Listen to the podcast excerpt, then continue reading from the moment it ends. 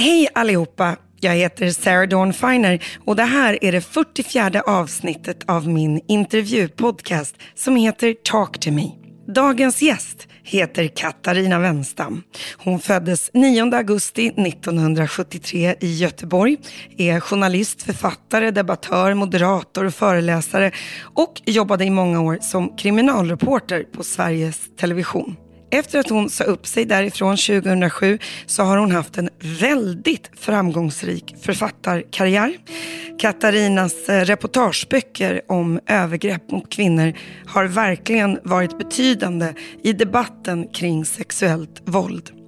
Boken Flickan och skulden till exempel nominerades till Augustpriset och hon fick dessutom Vilhelm Moberg-stipendiet och Sveriges advokatsamfunds journalistpris.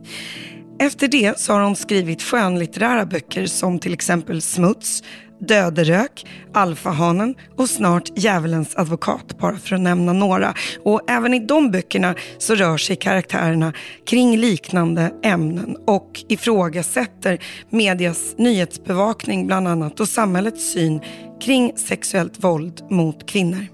Ja, oavsett om hon varit författare eller debattör så har Katarina varit en av dem som har jobbat väldigt hårt för att ändra sexualbrottslagen i Sverige till en samtyckeslag. Den här lagen ändrades i just den riktningen 2018. 2017 fick hon utmärkelsen Årets kvinnogärning av ROX. 2019 fick hon Svenska FN-förbundets pris för mänskliga rättigheter för att, citat, ha haft avgörande betydelse för den svenska samhällsdebatten om flickor och kvinnors rättigheter på 2000-talet. Många utav er har säkert också hört hennes väldigt populära sommar och vinterprat i P1. Som ni säkert förstår så påverkar alla intervjuer och gäster mig i den här podden på olika sätt. De lär mig framförallt väldigt mycket och inte minst Katarina. Intervjun som ni får höra idag, den förändrade mig. Väckte saker i mig och läkte saker i mig som jag fortfarande faktiskt inte riktigt kan komma att formulera. Kanske för att vi har liknande livserfarenheter eller bara för att det råkade vara rätt tidpunkt i livet. Vem vet? Men oavsett hur ni känner så hoppas jag att ni får en fin stund tillsammans med mig och Katarina Wenstam. Ready to pop the question? The jewelers at BlueNile.com have got sparkle down to a science with beautiful lab-grown diamonds worthy of your most brilliant moments. Their lab-grown diamonds are independently graded and guaranteed identical to natural diamonds, and they're ready to ship to your door. Go to Bluenile.com and use promo code LISTEN to get $50 off your purchase of $500 or more. That's code LISTEN at Bluenile.com for $50 off. Bluenile.com code LISTEN. Tack snälla för att ni lyssnar, delar och kommenterar. Hörni, nu åker vi. Oh, talk to me, talk to me. Talk to me, talk to me. Baby, talk to me, talk to me. Ooh,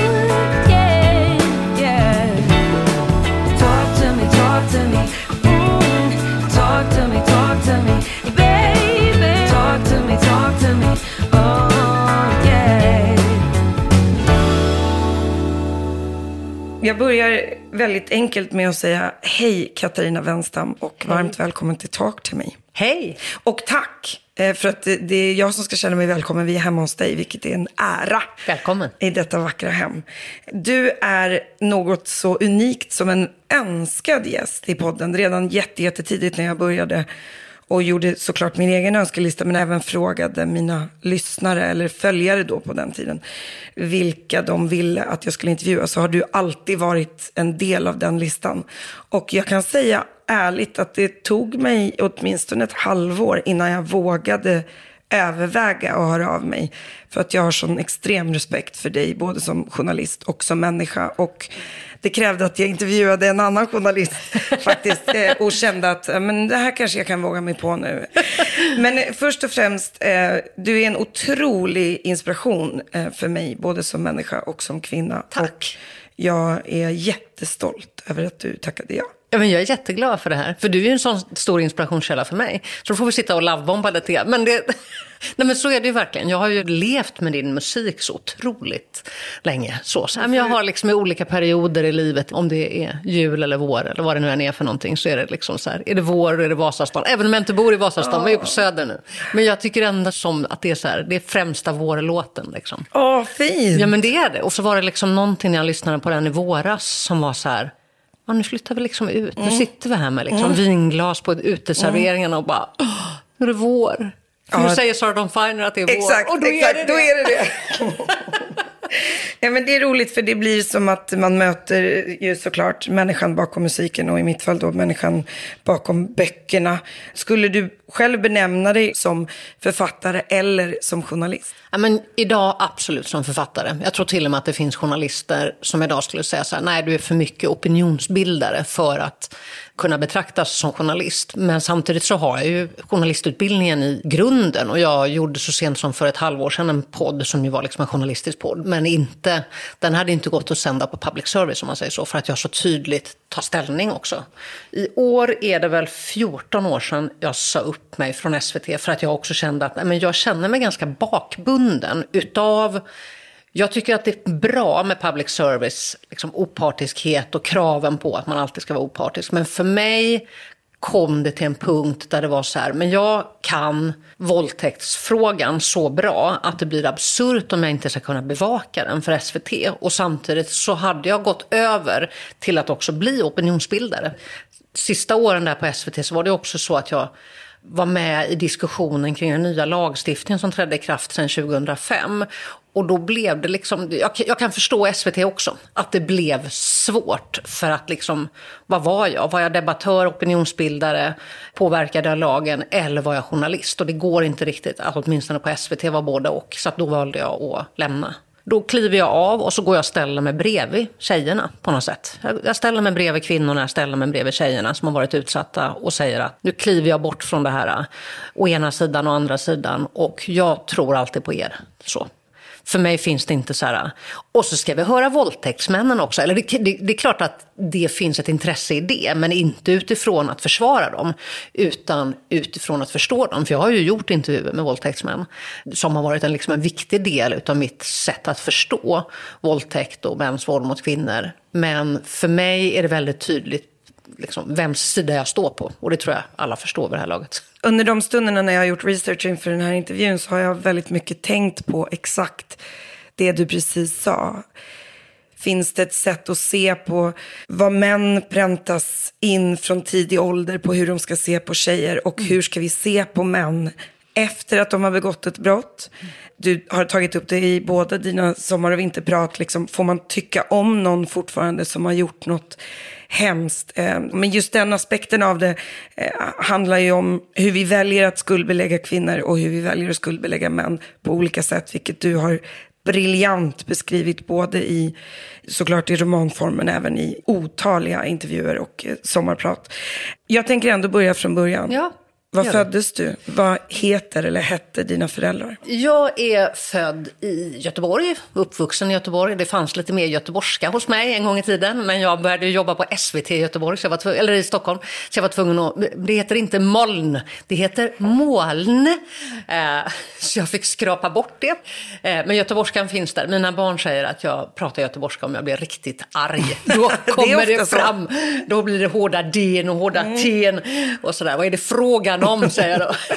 Men den är ganska bortskrapad. Så jag växte upp utanför Göteborg, i Askim, som är en sån här välbärgad eh, förort ute vid havet. Pappa var företagare och mamma jobbade på Sahlgrenska på labb. Pappa Bosse, han är död sen tio år tillbaka. Och mamma är i allra högsta grad vid liv, den mest vitala och pigga 82-åring man kan tänka sig. Men hon bor kvar nere i Göteborg och pappa bodde i Spanien i många år. Han bodde där när han dog. Så jag har liksom vuxit upp delvis på Mallorca eh, och varit väldigt mycket där hos honom och, och sådär. Så att det är mitt... Ibland är det nästan som att jag ser mig själv som halvspanjor fast jag, jag inte på något sätt... finns inget i mitt blod som är spanskt men jag menar att jag ändå kanske är lite spanjor. Inte minst när jag kör bil och sådär. men så där växte jag upp och det var en otroligt skyddad verkstad. Alltså verkligen så här, både ekonomiskt och socialt och en naivitet och en liksom nästan världsfrånvändhet. Att jag liksom hade ganska lite koll på hur människor i andra delar av Göteborg hade det. Göteborg är väldigt segregerat. Eh, så att jag mötte inte så mycket av liksom någon slags annan värld tyckte jag. Förutom att jag nog mitt, som jag minns, mitt första liksom, stora engagemang, det var svältkatastrofen i Etiopien som var så uppmärksammad. Och det var för någon, jag tror att det var någon så här otroligt wake-up call för mig i form av att människor faktiskt svälter ihjäl i nutid i andra delar av världen.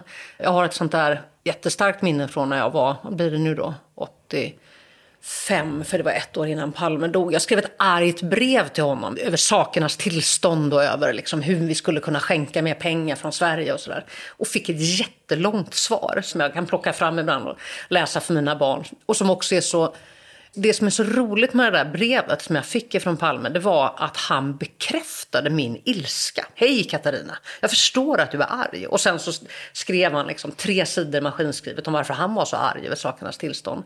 Och det där är någonting jag ofta kommer tillbaka till eftersom ju jag har gjort ilska och vrede, eller liksom, det är ju min främsta drivkraft. Jag tänker att det hände någonting ganska viktigt där i att jag fick faktiskt veta att inte så här, framförallt som tjej, att man skulle så här, sluta vara så arg, utan jag förstår att du är arg. Det är, någonting, det är någonting bra att vara arg över sakernas tillstånd, över orättvisor. Och det, för att det är ju också så att ilska är ju en drivkraft. Det är ju också så att jag har jobbat under liksom hela mitt yrkesliv med kriminaljournalistiken med ilska som en oerhört destruktiv kraft. Men för mig är den ju också en av de mest konstruktiva krafter som finns när man kanaliserar den rätt. Så att jag är, ja, jag är konstant arg på ett sätt att jag känner så här, jag vill verkligen förändra. Och jag har nog i vuxna år kommit tillbaka till, för förut var ju det där mer som en liksom anekdot, att mina föräldrar tyckte det var så roligt att helt plötsligt kommer de hem och så ligger det liksom ett brev från statsrådsberedningen och så jag låste in mig på någon toalett och satt och läste det där långa brevet från Palme. Och då var jag dessutom uppvuxen i en liksom moderat, en väldigt blå familj. Så det var ju jättekul på det sättet. Men jag tror också att det var någon liksom vattendelare för mig på det sättet att det blev så här, nej men du gör rätt i att vara arg över sakernas tillstånd. Det ska man göra någonting av, inte bara så här, nej tyst, liksom lugna ner dig. Som man ju som tjej ofta får höra, att man inte ska vara så himla arg. Var inte så sur, var inte så liksom ilsk och sådär. Och så är det så här, men titta på hur saker och ting ser ut i världen. Klart man är arg. Så. Precis som du säger så matas man från tidig ålder att man inte ska vara arg. Särskilt när man är tjej. Men ilska när den inte blir konstruktiv är i mitt tycke något av det mest frustrerande som finns. Det vill säga när människor bara är arga men vägrar göra någonting åt det. Min upplevelse är att de flesta människor håller i sin ilska och därför så ger den uttryck i så otroligt många felriktade situationer. För att de faktiskt inte gör det du gör. De använder det inte konstruktivt. Jag brukar säga att några av de lugnaste musikerna jag jobbar med, det är alltid trummisarna. För att det finns ju ingenting mer förlösande än att få sitta och slå ut all sin frustration hela dagarna. Det är klart att de är lugna. Ja, men hur? Det- De bara får, de, för det finns ju där i en. Ja. Alltså destruktiv ilska och framförallt också den här liksom explosiva. Som man kan känna ibland att det är människor som inte har fått ur sig ilskan. Den är ju så fruktansvärt läskig. Och jag tänker till exempel på så här, alltså hur det är kring, kring fotbollsmatcher och huliganer. Det här oerhört obehagliga som kan inträffa när det liksom drar fram ett helt stråk med huliganer på väg till en match och det liksom bara är horder av män som står och liksom vrålar ut sin ilska över vad då? Över liksom så här fotboll. Det, det är ju inte det. Det är ju någonting helt annat liksom. Och då framförallt kanske arga män i grupp. För det är ju inte så där jätteofta vi ser arga kvinnor i grupp. Det är inte så här, nu är det biblioteksmässa och så bara drar det fram horder av kulturtanter och vevar sina tygkassar från Nej, men där skulle, jag, där skulle jag ändå vilja göra en liten passus. För att en jätteviktig del som jag vill prata med dig om är, du pratar i ditt sommarprat om din farmor. Och eh, jag skulle vilja komma till det. Först fråga, vilka egenskaper hade dina föräldrar när du växte upp som du vet att du har tagit vid? Och eh, varför kom din farmor att betyda så mycket för dig? Min pappa var ju väldigt mycket liksom, företagare, borta jämt, 200 resdagar om året. Liksom, man visste oftast inte var han var. Han var i Spanien eller Italien eller i Sverige någonstans. Eller på någon flygplats däremellan. Och mamma var hemma med mig tills jag var sex. Jag gick aldrig på dagis eller sådär, eller förskolan. Och när då min mamma började jobba så var det väl min farmor som mycket liksom klev in där istället. Men jag är ju väldigt liksom färgad utav att min pappa jobbade så otroligt mycket. Jag är ju också egen företagare. Sen jag sa upp mig från SVT så, är ju jag, så lever ju jag på att föreläsa och skriva och, och sådär. Och har haft ganska svårt att få ihop det här att jag också jämför mig med min mamma som ju var liksom, hon var ju hemma. Det går ju inte att jämföra sig med den mammarollen som hon hade med den som jag har haft. Jag har ju alltid jobbat även när mina barn var pyttesmå. Och jag hade någon klok terapeut som sa så här, har du aldrig tänkt på att du försöker liksom vara både din pappa, företagaren och din mamma, hemma, mamman i samma person hela tiden? Jag bara, jaha, är det därför jag mår så dåligt? Att det var liksom någonting som trillade ner, verkligen en liten polett då när barnen var små. Att jag höll på att gå sönder för att jag liksom skulle driva ett företag lika bra som pappa gjorde. Och samtidigt så skulle jag vara lika mycket närvarande mamma som min mamma var. Det säger sig självt att det, liksom, det går ju inte att vara båda de två personerna i samma. Jag hade ju kunnat välja också där, att aldrig träffa barnen som min pappa gjorde. Han var ju inte så närvarande i mitt liv. Alla äldre släktingar har nog varit viktiga, inte bara min farmor. Men hon är nog den som jag har identifierat mig också så starkt med som vuxen. Min farmor hade en väldigt liksom, speciell livshistoria för att hon blev vad vi idag förmodligen skulle definiera som deprimerad efter en förlossning. Och hon var aldrig riktigt bekväm i rollen som fyrabarnsmamma. Hon fick fyra barn. Och det var det fjärde, när det, liksom det fjärde barnet kom så var det som att jag tror att saker och ting föll ihop för henne. Hon drev en egen butik i Majorna i Göteborg som heter Majkens Livs, som fortfarande finns. Och hon älskar det där. Men jag tror att så som ju liksom könsrollerna var på 40-talet och min farfar som också började klättra liksom, i karriären och, så, så passade det sig. Han skulle inte behöva ha en fru som, hon skulle vara hemma. Hon skulle vara hemma och ta hand om barnen och hon behövde väl inte jobba. Och jag tänker ofta på det att hade hon fått fortsätta vara liksom yrkesmänniska bredvid sin mammaroll så kanske hon hade mått mycket, mycket bättre. Det vet vi inte och jag tyvärr ställde aldrig riktigt frågorna heller till henne innan hon gick bort. Jag tror hon dog 96, 97. När du pratade om det här i ditt eh, sommarprat så bröt jag ihop. Eh, framförallt när du sa meningen att, eh, att du inte riktigt själv har fått ihop att bara för att du blev mamma så skulle du liksom sluta använda din hjärna. Mm. Din hjärna som inte slutade fungera mm. ju.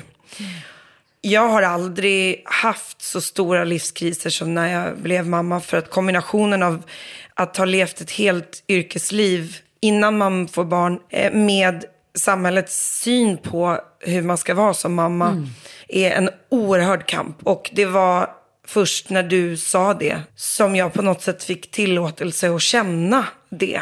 Och också började våga prata om det med just mina yrkesverksamma kvinnokompisar som hade gått igenom den paradoxen. Vissa människor tycker med all rätt att mammarollen är ett jobb som de gladeligen är hemma och gör. De kanske också skapar ett liv i sitt hem som gör att de känner att deras dagar och deras hjärnor blir superstimulerade. Jag kände inte så. Jag har också läst intervjuer med dig där du diskuterar just varför kvinnor och män får olika frågor om det här. Jag tror också att det du pratar om med din farmor är väldigt viktigt för att det som kanske var en förlossningsdepression på den tiden klassades som att hon blev knäpp och hon åkte in på mentalsjukhus för någonting som egentligen är en en jättesvår sak att sätta ord på. En kluvenhet mellan att försöka vara både och. Det jag ska komma till som poletten som föll ner var att en av de sakerna jag inte har förstått med mobbning på nätet är ju att det är mycket äldre kvinnor som skriver hemskheter till yngre kvinnor. Om det finns någonting som du har behövt ge upp i livet, som du inte fick, och så ser du någon som tar sig rätten till det, så finns det nog en stor del av dig som känner oerhörd ilska.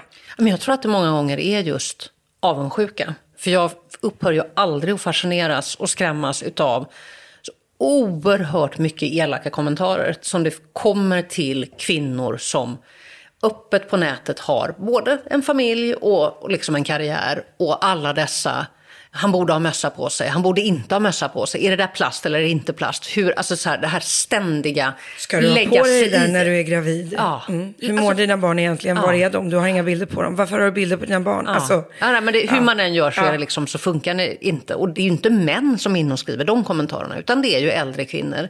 Och jag tror precis som du säger att där handlar det nog om att faktiskt se så här, det där fick inte jag göra. Och hur ser jag då på kvinnor som hanterar det ganska, till synes ganska liksom enkelt. Men samtidigt ser är det så här, fan det är ju det här vi har kämpat för. Lyft dem istället, håll inte på att trycka till dem.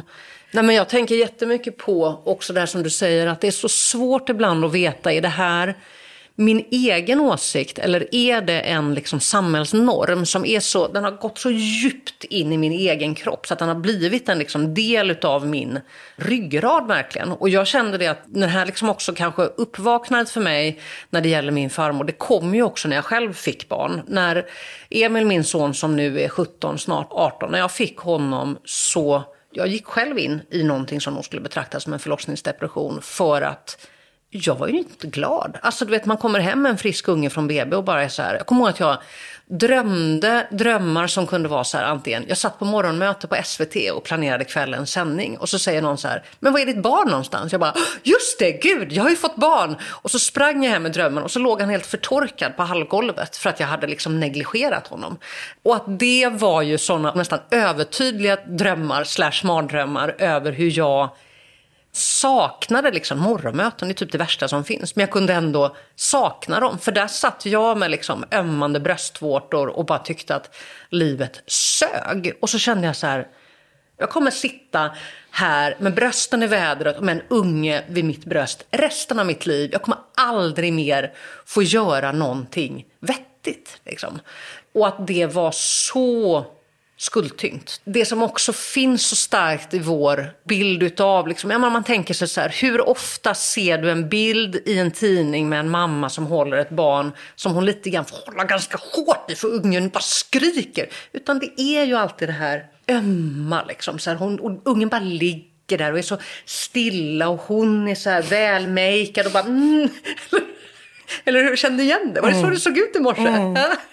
Nej, men det är så sjukt vad vi pumpar ut för bilder utav hur det är att vara mamma, framför allt till liksom små barn, eh, kontra en verklighet. Och så står man där med så här, hela hemmet är bara upp och ner på vänt. Kroppen är inte längre ens egen, både för att man har gått igenom en förlossning och för att man ammar eller inte ammar. Jag ammade nästan ingenting för jag kunde inte amma och bara det var så skuldbelagt så att det fanns inte. Fick veta då till exempel att barnmorskor på BB fick ju liksom inte ens egentligen ge mig information om bröstmjölksersättning till min son för att man ska premiera amningen. Eh, så det var någon som viskande sa så här, ja du vet det finns ju också om du går bort till där vällingen finns så finns det också sånt du kan ge till honom. Och så gav jag honom ersättning och så slutade han skrika. Då hade han skrikit i liksom flera månader. Jag tänkte det är något fel på det här barnet. Han var ju bara hungrig för jag producerade inte mjölk. Så att det, oh, gud, alltså så här, jag kan fortfarande få nästan, så här, när vi sitter och pratar om det nu, det är sådana stresspåslag att tänka tillbaka på den där tiden. Men också för att jag tänker så mycket så här, men hur kunde jag bli så påverkad av den här liksom normen kring hur det ska vara att vara nybliven mamma. Och jag tror att, apropå som du säger också detta att förr i tiden, om jag tittar tillbaka då på min farmor, för hon blev ju verkligen intagen på mentalsjukhus. Medan i mitt fall så var det ju att jag bröt väl ihop där någon gång när jag satt med på BB och så fick jag väl liksom börja gå och prata med någon. Och gjorde det för att de tog tag i det jättesnabbt, för det gör man idag. Det är ganska många som mår dåligt efter att man har fått barn. Och att vad det innebär. Och jag märker ju också själv, alla gånger när jag har pratat privat eller så med folk om att jag inte tyckte om de första åren med barnen, så är folk så här, gud vad skönt att du säger det, tack. Varför, varför pratar vi inte om det? Varför pratar vi inte mer om att det är framför allt också som yrkesmänniska. För att, det, vi skuldbeläggs fortfarande. Ja, ja. För att vi får kommentarer som, då borde du inte skaffat barn. Nej. Jag kan säga att jag har extremt lika erfarenhet. Och det ledde mig till att bli allt. Alltså suicidal, alltså allt. Kommer från ett superfeministiskt hem. Ändå kände jag, jag gör något fel om jag slutar amma. Man är ju förälder på olika premisser och tror jag med olika sorters barn. Jag har barn och bonusbarn nu i alla åldrar från 0 till 22. Och vissa människor är mycket bättre på att leka och andra människor är bättre på att deala med tonårstrauma. Jag är bättre med tonårstrauma, men jag är väldigt tacksam över att du pratar om det. Och, jag, jag, Nej, men för mig och vi är det måste här också- prata om det. Det här är om något en otroligt viktig feministisk fråga eftersom vi ser idag också att liksom, du och jag delar ju den här upplevelsen med jätte- jättemånga. Att man vill ha både och. Man vill ha familj och karriär. Men när vi har det så mår vi inte något bra. Utan det blir skuld, det blir, folk håller på att lägga sig i och, och skuldbelägger oss. Vi får höra att det borde vi tänkt på innan. Och jag tänker så här att liksom det bästa vi kan göra är att lyfta på locket och en gång för alla slå hål på vissa myter. Att jag inte tycker att det är roligt med alla saker som har att göra med barn betyder inte att jag älskar dem mindre än den som bara umgås med sina barn 24-7 från det att de föds. Jag tycker att det är jätteskönt att vara borta från barnen. För jag tror också så att ibland så är det som att vi underskattar längtan så otroligt mycket att barnen får göra andra saker oavsett om det är att de är på förskolan eller på, i skolan eller på sina träningar eller hänger med en kompis över en helg till ett landställe och man bara känner så här, gud så tyst och skönt eller vad det nu än är. Alltså längtan är ju en stor del utav kärleken. Och det roligaste ögonblicket tycker jag är när de kommer hem och berättar vad, de har gjort. Så att vi kan prata om det. Men jag behöver inte vara där varje sekund. Nej, för jag brukar tänka på det också när det gäller att man är frånvarande i sina barns liv.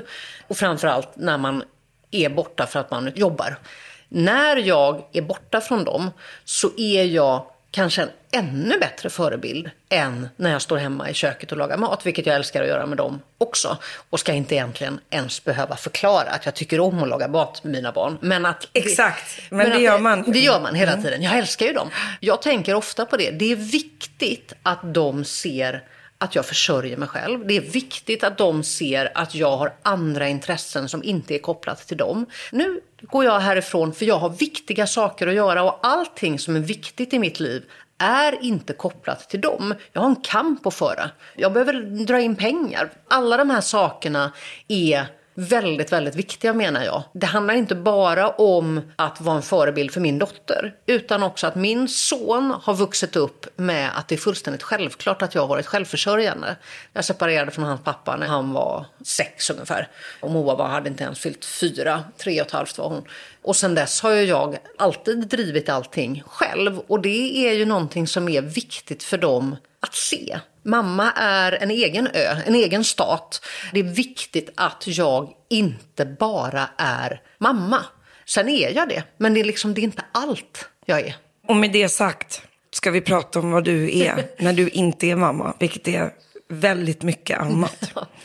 Hur hittade du in i känslan av att vilja förändra och kommer du ihåg hur det riktade sig när du gick i skolan? Vem var du i skolan?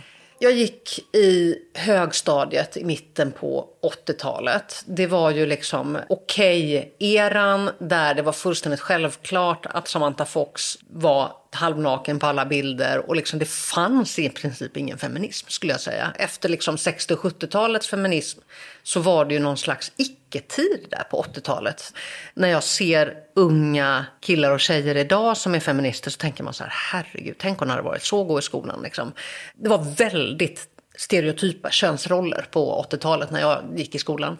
Jag var inte då medveten om att jag liksom skapades till den personen jag är idag. För jag hade liksom fullt sjå med att vara tonåring. Jag hade inte analysen, jag skulle aldrig ha liksom sett mig som feminist. Men det var ju då jag blev det. Och jag hade på något sätt också fullt upp med att överhuvudtaget bara så här, överleva högstadiet. Och då menar jag överleva i bemärkelsen verkligen överleva. När jag gick i åttan så började det gå väldigt mycket rykten om mig på min skola. För att jag hade hånglat runt en del.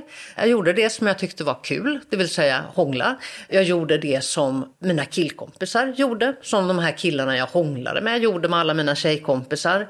Men jag var tjej och då insåg jag väl ganska snabbt att det får man inte göra som tjej. Killarna blir hingstar och skolans casanova eller liksom och tjejer blir hora, madrass, vandringspokal tror jag ordet var som användes på min skola.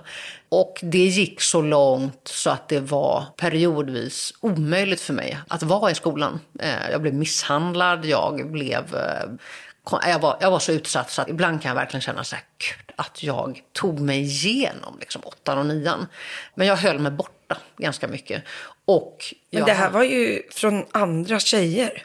Ja, mycket. som det ofta är och som jag kan se också när det gäller ryktesspridning överhuvudtaget eftersom jag har skrivit så mycket om det. Det är ju att ryktena startas ju ofta utav killar. Inte sällan kan det vara så att killar som startar rykten är de som inte har fått komma till. Hon är värsta horan. Eller gärningsmän. Killar som har förgripit sig på tjejer startar ju väldigt ofta också rykten om att hon var värsta horan och bara låg med allihopa. När det i själva verket var så att hon kanske hade däckat och alla förgrep sig på henne. Och i mitt fall var det nog också så här att de här killarna som jag hade hånglat med, för det handlade inte om övergrepp utan det var bara att jag gillade väldigt mycket att hångla. Det är ju det som är hela grejen med att med att vara tonåring, Med att vara ja. tonåring. Verkligen. Eh, men det som sen var, var ju att de som spann vidare på ryktena, de som liksom satte igång det här, att det blev den här skogsbrandseffekten som det många gånger blir med liksom ryktesspridning eller slutshaming som vi kanske oftare säger idag. Det är ju ofta andra tjejer. Och jag har tänkt på det där så otroligt mycket liksom som vuxen i min journalistiska författarroll att försöka förstå varför är det oftast andra tjejer som sprider de värsta ryktena och stämplar andra tjejer som hora. Och Jag skulle säga att det är exakt samma sak som vi pratar om med äldre kvinnor och yngre kvinnor. Därför att de tror att man får inte göra så. Jag fick alltså tjejers mammor som kom till mig och sa du är ett dåligt föredöme för min dotter, jag vill inte att hon ska hänga med dig. För övrigt samma mammor som går till min mamma när jag väl slår igenom och säger de mest fantastiska saker om mig och vem jag var i skolan. Så att jag menar, människors syn kommer ju också väldigt mycket från kanske då en mamma som har sagt du måste vara så här som tjej. Och så ser de en tjej som kommer undan med det och eh, känner sig avundsjuka. Ja, men för jag tror att den här liksom uppdelningen som fortfarande är så central för kvinnor, att man är antingen eller. Man kan inte vara både flickvänsmaterialet och hon man bara ligger med, utan det ska liksom vara antingen eller. Och det, det vet ju alla kvinnor, de där mammorna eller tjejerna som gav sig på mig. De vet ju att antingen så är jag fin flicka eller också är jag dålig flicka. I byggandet utav en fin flicka så är det, det handlar inte bara om vem man är utan det handlar så otroligt mycket om vem man inte är. Jag är inte som hon, jag beter mig inte sådär. Jag skulle aldrig gå ut i den typen av kläder, så skulle jag aldrig agera. Och att det skapar den här liksom, den fina flickan är byggd utav saker som hon inte är. Vilket ju är till slut så blir man ju bara någon som försvinner in i tapeten. Men det är det som är så jävla liksom sorgligt att man ska liksom skapa en föreställning om vad det är att vara en bra kvinna, bra mamma. Man ska inte jobba, man ska inte sätta andra saker före. Istället för att liksom bygga den här individen utav saker som man liksom vill göra och bejakar. Och det handlar ju i grunden om liksom ett patriarkalt system med att kvinnor ska ta hand om barnen, de ska föda barn eller vi ska liksom inte ligga runt eller så.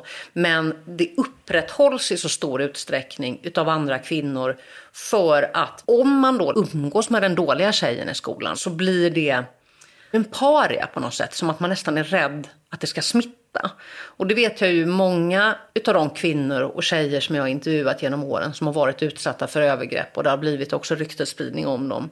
Det är ju också att de beskriver den här fasansfulla ensamheten. Att andra tjejer som de trodde var deras vänner sviker dem för att de vågar helt enkelt inte fortsätta vara kompis med skolans hora. Vilka tydde du dig till? Vilka var dina närmsta kompisar? Det var personer som inte gick på samma skola. Det var en skola som jag kommer ihåg att jag hängde så mycket på så att det fanns lärare som trodde att jag gick där. Nu får du gå in på lektion. Jag bara, nej, jag annan skola. Men visst, men att det var nog liksom räddningen för mig. Men sen, jag, jag, menar, jag flyttade ju från Göteborg. Då var jag i och för sig 21. Jag kan känna igen min egen ungdomsupplevelse med vänner som har kommit ut som homosexuella på småorter. Då drar man till Stockholm, för här får man faktiskt vara sig själv. Lite så var det. Jag kom liksom som ett vitt blad upp hit på något sätt. Under de här åren när du också då sedermera började på gymnasiet, så vart flydde du och vad tog dig igenom? Jag tror att det fanns hos mig redan då för det kan jag, har jag hittat i gamla dagboksanteckningar, för jag har alltid skrivit väldigt, väldigt mycket dagbok. Att jag redan då hade bestämt mig för, jag ska visa dem att jag inte är det de kallar mig för. Sen kan jag tycka så här, om det är att vara en hora, att tycka om att hångla när man är tonåring och också bejaka det, ja men då är jag väl det då. Det finns ingenting i mitt beteende som jag ångrar. Men straffet var ju obönhörligt. Sen var Ja, vad flydde jag mer till? Ja, men dels så var det väl att jag höll mig borta då från skolan när det var som värst. Lät det liksom på något sätt gå över. För så är det ju liksom med allting. Skitsnack och, och det kan lägga sig om man håller sig undan ett tag. Vilket ju då oftast bygger på den fullständigt cyniska tanken att det är någon annan som är nästa termins madrass eller hora som får de här efter sig. Liksom. Det är ju som att det nästan är någon så här äh, lag på att det måste alltid finnas någon eller några tjejer på varje skola som det går rykten om. Liksom. Och inte fan har det blivit bättre heller. För jag kan tänka många gånger att när jag gick i högstadiet så fanns det i alla fall inte internet. Det fanns i alla fall inte mobiltelefon. Och jag, kameror. tänker, jag tänker det nästan varje dag. Jag tror inte jag hade levt om det fanns. jag- Jag hade inte orkat. Nej. Och att det också är, det är ju verkligen så att internet är som en stor skoltoalett fast den är liksom global. Vem som helst kan gå in där. Det var ju ändå så, kommer jag ihåg, att när folk sa elaka saker till mig, spred rykten eller sparkade in mitt skåp eller skrev någonting på skoltoaletten så kunde jag, jag kunde känna igen en handstil och säga vad fan har du skrivit om mig? Det är ganska stor skillnad mot hur det är idag att faktiskt inte ha en aning om vem det är som sprider ryktena. Eller att om det kommer ut en bild på dig så kan den faktiskt finnas kvar på nätet för all evighet och du har ingen som helst kontroll på det. När du skrev och tänkte jag ska minsann visa dem, fanns det ett, ett tydligt yrke i revanschlustan eller en tydlig målbild? Jag tror inte riktigt att det fanns hos mig då. Men sen har jag ju alltid velat skriva. Jag har, alltid, jag har velat bli författare sen jag var väldigt, väldigt liten och skrev mina egna små böcker. Minns du någon bok som påverkade dig mycket som barn? Ja, jag kommer ihåg den bok som liksom nog påverkade mig mest. Både när det gällde att sen också välja journalistiken men också att vilja bli författare. Det är Torduven flyger i skymningen utav Maria Gripe.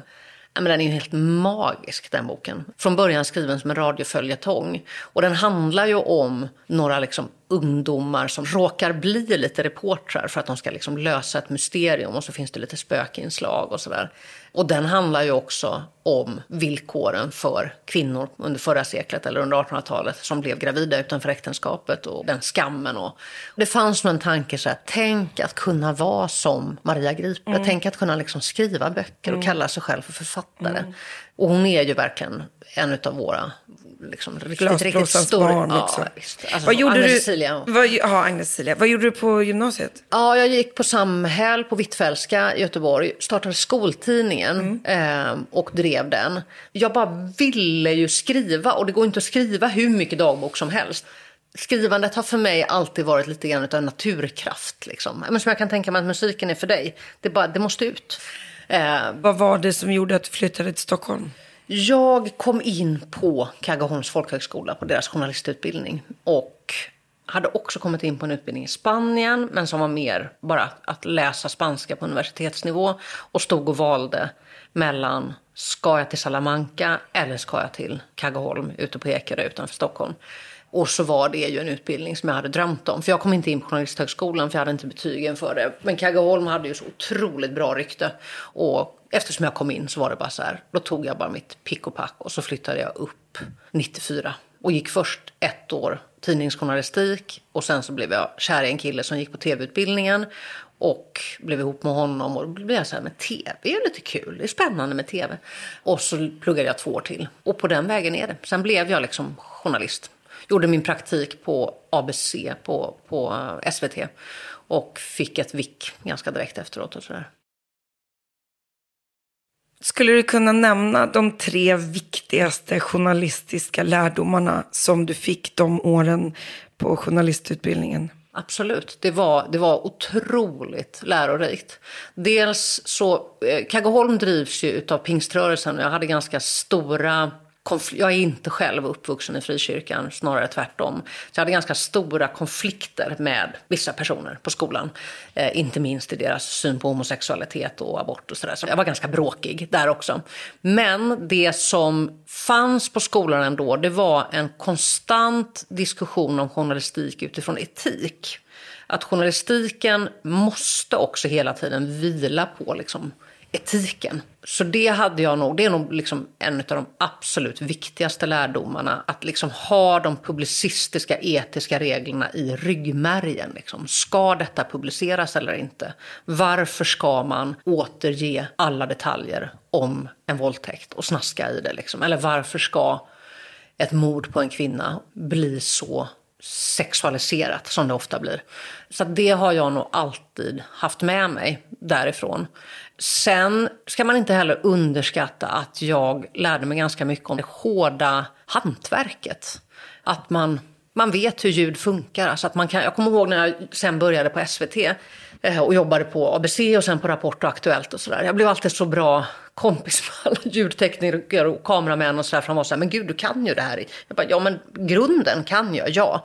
För att för mig handlar det också om respekt för att alla delar utav, gör man en tv-produktion så finns det någon som kanske står framför kameran men är ljudet dåligt så spelar det faktiskt ingen roll hur snygg du är. Liksom sådär. Jag har alltid haft eh, en väldigt, väldigt stor respekt för alla runt omkring. Jag minns ju olika liksom, föreläsningar vi hade jag kommer ihåg att vi lyckades få dit Mark Levengood. Och som sagt, den här skolan hade stora problem med sin syn på homosexualitet. Frikyrkan har ju, tycker jag, ett otroligt mörkt förflutet i hur man har betett sig mot människor som är homosexuella eller hbtqi-samhället. Eh, och det gjorde nog att den där föreläsningen vi hade med, med Mark Levengood som vi fick strida så hårt för att ha. För att det fanns faktiskt alltså lärare på skolan som tyckte att det var direkt fel att vi bjöd in en person som var öppet homosexuell trots att han skulle föreläsa om intervjuteknik. Så skulle jag säga att den lektionen han höll för oss, den gick ju rakt in. Vi lärde oss väldigt mycket om intervjuteknik och väldigt lite om homosexualitet av honom. Vilket ju då lärarna var oroliga Ska han stå där och predika om homosexualitet? Nej, han är här som tv-programledare. Vad är ditt är bästa här... intervjuteknikstips? Att göra allting man kan för att få intervjupersonen att glömma all teknik. Mm. Tv gör ju människor väldigt, mm, väldigt nervösa. Väldigt nervösa. Framförallt kameran ju. Ja, mm. och att en stor del utav det går ut på att liksom komma överens med kameramannen om mm. att liksom bara låt den sömlöst mm. börja rulla mm. och ge mig någon slags mm. signal eller sådär. Men vi bara låter ett samtal som är lite om vad som helst övergå i att det börjar bli skarpa frågor. Och eftersom jag ju också har jobbat så tidigt under åren på SVT så blev, började jag ju inrikta mig på kriminaljournalistiken och har ju alltid också intervjuat personer som har blivit utsatta för brott. Och som, det... som verkligen inte är i en situation där de såklart vill ha en kamera Nej. i ansiktet. Och väldigt många gånger är det också så att man kanske snarare sätter kameran mot ryggen för att ja. man inte ska visa vem det är. Ja. Och det kan ju vara ganska svårt då att ändå göra bra mm. tv utav mm. det. En svår grej när man gör den sortens rapporterande som du gjorde i många år är ju tvs format. Att behöva summera kanske en hel rättegång eller ett helt fall i liksom 1.20, mm. 2.40 mm och välja sina ord eller epitet. Är det en man våldtog en kvinna igår i Göteborg eller är det en kvinna blev våldtagen? Hur tidigt minns du att ni pratade om skillnaden i hur ni ska rapportera om män och kvinnor och om ni ens skulle göra skillnad på det? Jag tror inte att vi pratade om det när jag började jobba på, på SVT 1997. Våldtäkt har ju alltid haft ett drag av liksom sensation kring sig, framförallt om det är gruppvåldtäkter, att det kan man snaska loss i. Men samtidigt så var det ju någonting som många av mina manliga kollegor, för när jag började på SVT fanns det inte kvinnliga kriminalreportrar där, utan det var sönderrökta gamla gubbar som liksom, nej men det var något tillslag nere i Värtahamnen, det var mycket mer spännande liksom än att gå på en rättegång om Södertäljevåldtäkten. Så jag tror också att det var därför jag blev kriminalreporter. Dels för att jag engagerade mig och så såg jag att här finns ju liksom en lucka. Det är ju ingen som bevakar våld mot kvinnor och våldtäkter och framför allt inte liksom våld i nära relationer. Om en kvinna blir mördad på vägen hem och, eller försvinner eller så, blir mördad av en okänd man, det har ju alltid blivit stora rubriker. Men våld som sker i hemmet har ju alltid varit liksom någonting som traditionellt sett har kallats för lägenhetsbråk, som om det skulle vara två bostäder som bråkade med varandra, eller familjetragedi, trots att förstås alla dödsfall alltid är familjetragedier, men det finns den här liksom inramningen av att det där är lite grann någonting som vi andra inte riktigt ska lägga oss i. Du har dessutom berättat att fram till mitten på 80-talet så lagmässigt hette det inte våldtäkt om det var i ett äktenskap. Nej. Fram till 1965 så var det inte ens olagligt att våldta sin egen fru enligt lagstiftningen. Och sen kom det en till lagändring 1984 och där fanns det fortfarande kvar som en förmildrande omständighet som gjorde att eh, det helt enkelt blev betydligt mildare straff. Och sen finns det fortfarande kvar under lång, lång, lång tid efter 1984 liksom resonemangen kring att om det sker i en relation där det också kan förekomma frivilligt sex så är det som att våldtäkterna inte riktigt liksom räknas. Och inte minst så finns ju det många gånger när jag har intervjuat kvinnor själva genom åren, hur de inte heller kallar det för våldtäkt för att det till slut nästan är det enda sex som relationen består utav. Det kan vara också ett sätt att kanske slippa annat våld. Att ställa upp på sex för att inte få stryk. Eller att det blir den här liksom, dimman utav konstanta övergrepp där det är ganska svårt att sen sitta ett antal år senare i rättssalen och säga var det på julafton eller juldagen just den här våldtäkten ägde rum eller var det den 5 eller 7 november. Det kan ju vara ganska svårt när det är en relation som består av väldigt mycket liksom, hot och våld och sexuellt våld och sådär. Jag har ju ändå fått uppleva, måste jag säga, som journalist hur faktiskt intresset hos allmänheten har förflyttats i form av att vi efter metoo och efter en, liksom en helvetes kamp under många, många år idag pratar på ett helt annat sätt om våld i nära relationer. Och att det också idag kan faktiskt bli rubriker och politiskt engagemang vilket ju traditionellt sett fortfarande bara blir notiser. En kvinna som mördas på väg hem från någonting av en okänd gärningsman, det blir ju löpsedlar. Det blir ju liksom Lisa Holm uppmärksamhet. Samtidigt som Lisa Holm mördades, vilket ju är ett rättsfall som de allra flesta känner igen, den här tjejen som fördes bort på Kinnekulle och blev mördad av en man som hon inte kände, hon var 16 år gammal. Samma helg så mördades en annan 16-årig tjej på ett hotellrum av en kille som hon hade en relation med, som ströp henne under sex. Eh, han blev inte dömd för mord, han blev dömd för vållande till annans död, för han hävdade att det var hon som hade hetsat honom till att ta stryptag och eftersom hon var död så kunde hon inte ge en motbild. Men det är inte heller ett fall som någon nästan känner till. Hon var lika gammal, hon dog också, men hon följde själv med gärningsmannen in på hotellrummet. Hon hade ihop det med honom. Och då är det som att folk inte bryr sig på samma sätt. Vilket verkligen är så här, det där går igen hela tiden. Att vi gör så stor skillnad på olika typer av offer. Och det bygger ju på det som jag menar genomsyrar egentligen allting jag jobbar med. Nämligen synen på att vissa tjejer får skylla sig själva för det de blir utsatta för hon som blir full, eller hon som sneddar hem genom den mörka parken, eller hon som däckar på en fest, eller hon som är ihop med sin gärningsman eller så. Hon får höra att hon borde ha betett sig på ett annat sätt. Hon får höra att skulden delvis är hennes egen. Vilket är fullständig bullshit, vill jag understryka. Det är mycket som slår en om vad man har vant sig vid. Du pratar ofta om att vi kvinnor är liksom inpräntade att vi ska inte gå hem själva genom en park en mörk kväll. Egentligen borde vi absolut kunna göra det. Men det är så vi lär oss att hantera världen. För att inte tala om debatten om vad man ska ha på sig. Som jag har känt sedan jag var barn. Att man jättetidigt satte, till exempel på mig som alltid haft stora bröst kunde jag få liksom kommentarer om i mellanstadiet. Att så här, oj vilken utmanande tröja liksom. Det var en helt vanlig tröja. Det var att skillnaden på mig och den andra tjejen är att hon inte hade några bröst. Men som Ehm. om, som om stora bröst skulle vara någon slags brottsprovokation. För Ja. det är ju faktiskt det att du får sexuella ofredanden, kommentarer eller att bli berörd mot sin vilja. Det är ju brott. Det är ju faktiskt det. Det är ju sexuella ofredanden. Och att man då ser det som att, ja men eftersom hon har stora bröst så, punkt, punkt, punkt. Jag har också under min karriär hört ordagrant, eh, förlåt, jag kan inte koncentrera mig, kan du möjligtvis sätta på dig något annat? Jag ser bara dina bröst. Ganska många gånger har jag hört det, av allehanda olika människor som jag Tänk både... om någon skulle säga så här, förlåt, men alltså, förlåt, du har så himla stor näsa. Jag kan, alltså, jag, kan verkligen inte liksom koncentrera mig. Kan du bara hålla för den kanske? Eller så här, det, det, jag menar den mängd grejer som, som kommer upp när man hör dig prata. Och framförallt om rätten till min egen sexualitet som kvinna. Och vad som händer när den rätten helt plötsligt anses som smutsig, slampig. Hur har du dealat med vad det gjorde med dig och din relation med din egen kropp och sexualitet? Ja, men det har ju påverkat mig förstås jättemycket.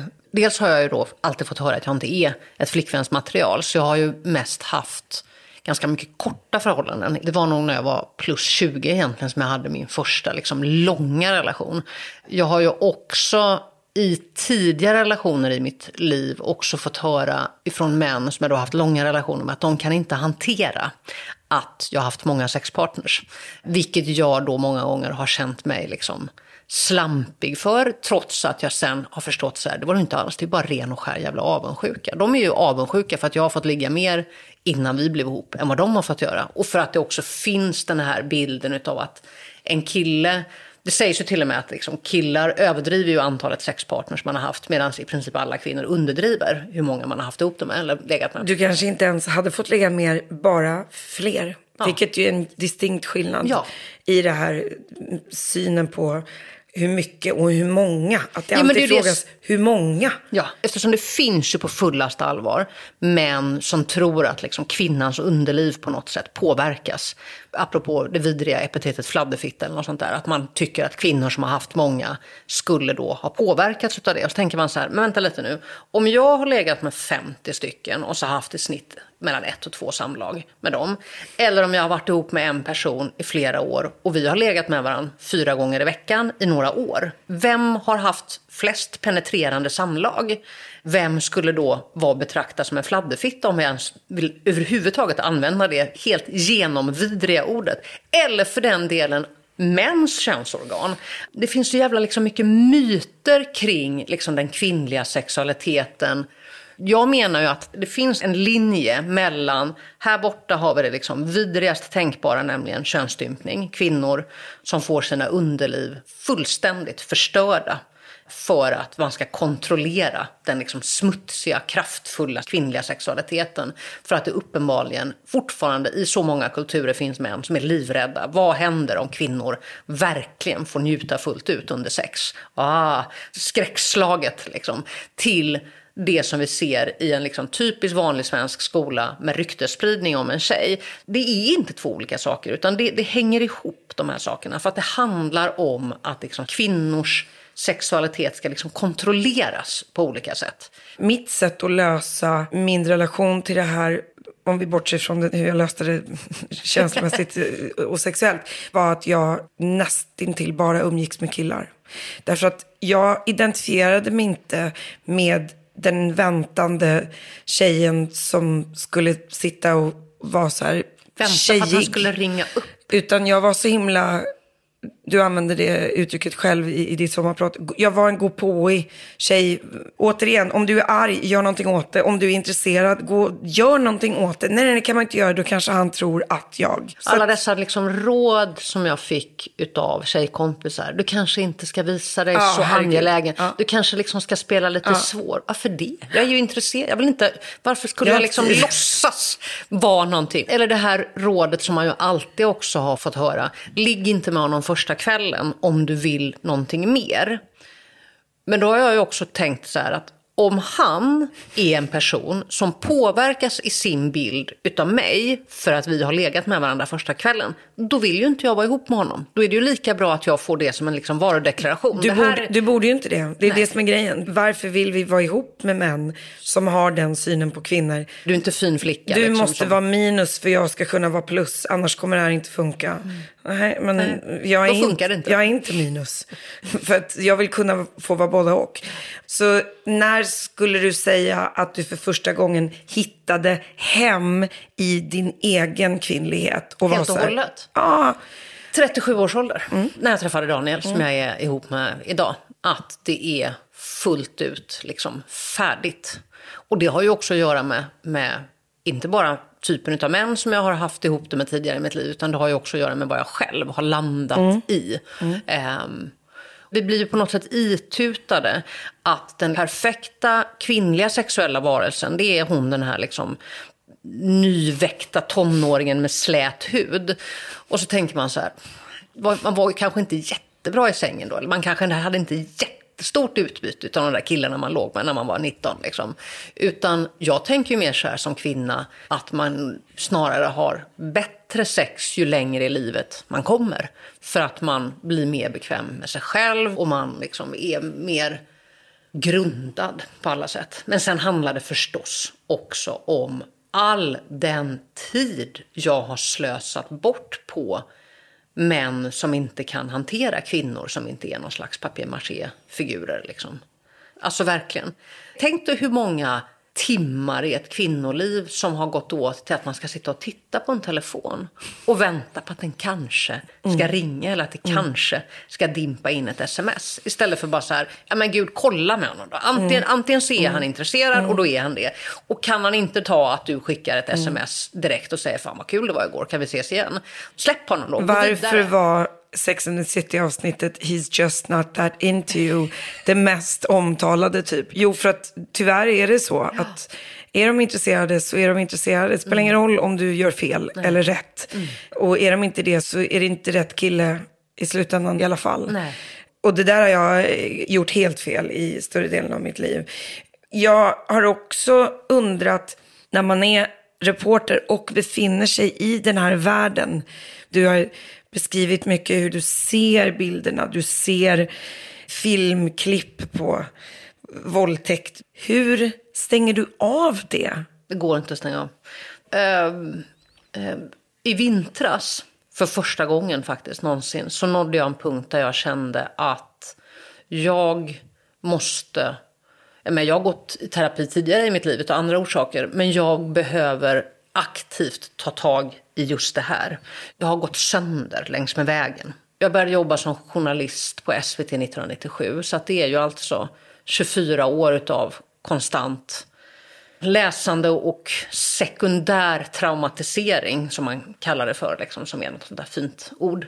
Eh, det vill säga att man ändå faktiskt hela tiden upplever andra människors trauman. Och jag har genom åren varit väldigt, väldigt duktig på att på olika sätt hantera det genom att prata. Eh, det går inte att prata med vem som helst, utan oftast pratar man bäst med kanske en fotografkollega eller en annan journalistkollega. Jag har polisvänner och liksom sådär, som man kan prata om liksom allt. För det är ju också så här att journalistiken och för den delen böckerna som jag skriver nu, det handlar ju också så mycket om att sålla bort.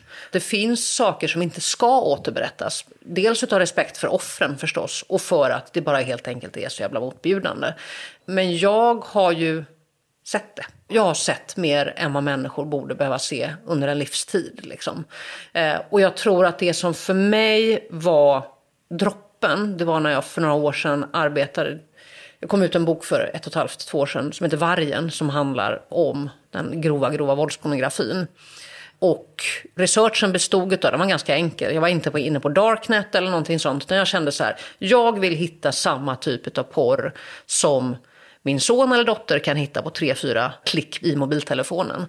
Och jag var ju liksom verkligen nere i helvetet och vände på något sätt. Men inte på några obskyra sajter, utan bara på de stora kommersiella öppna gratissajterna som alla har i sina mobiltelefoner. Men där det är eh, porrfilmer som är så grova att jag vet inte om den här tjejen kommer att överleva tills filmen är slut. För så grovt är våldet mot henne. Och det är dessutom tänkt att det här ska man sitta och runka till. Nej, men det, det är ju sådär att näthinnan och hjärnan är ju hemsk på det sättet att you can't unsee.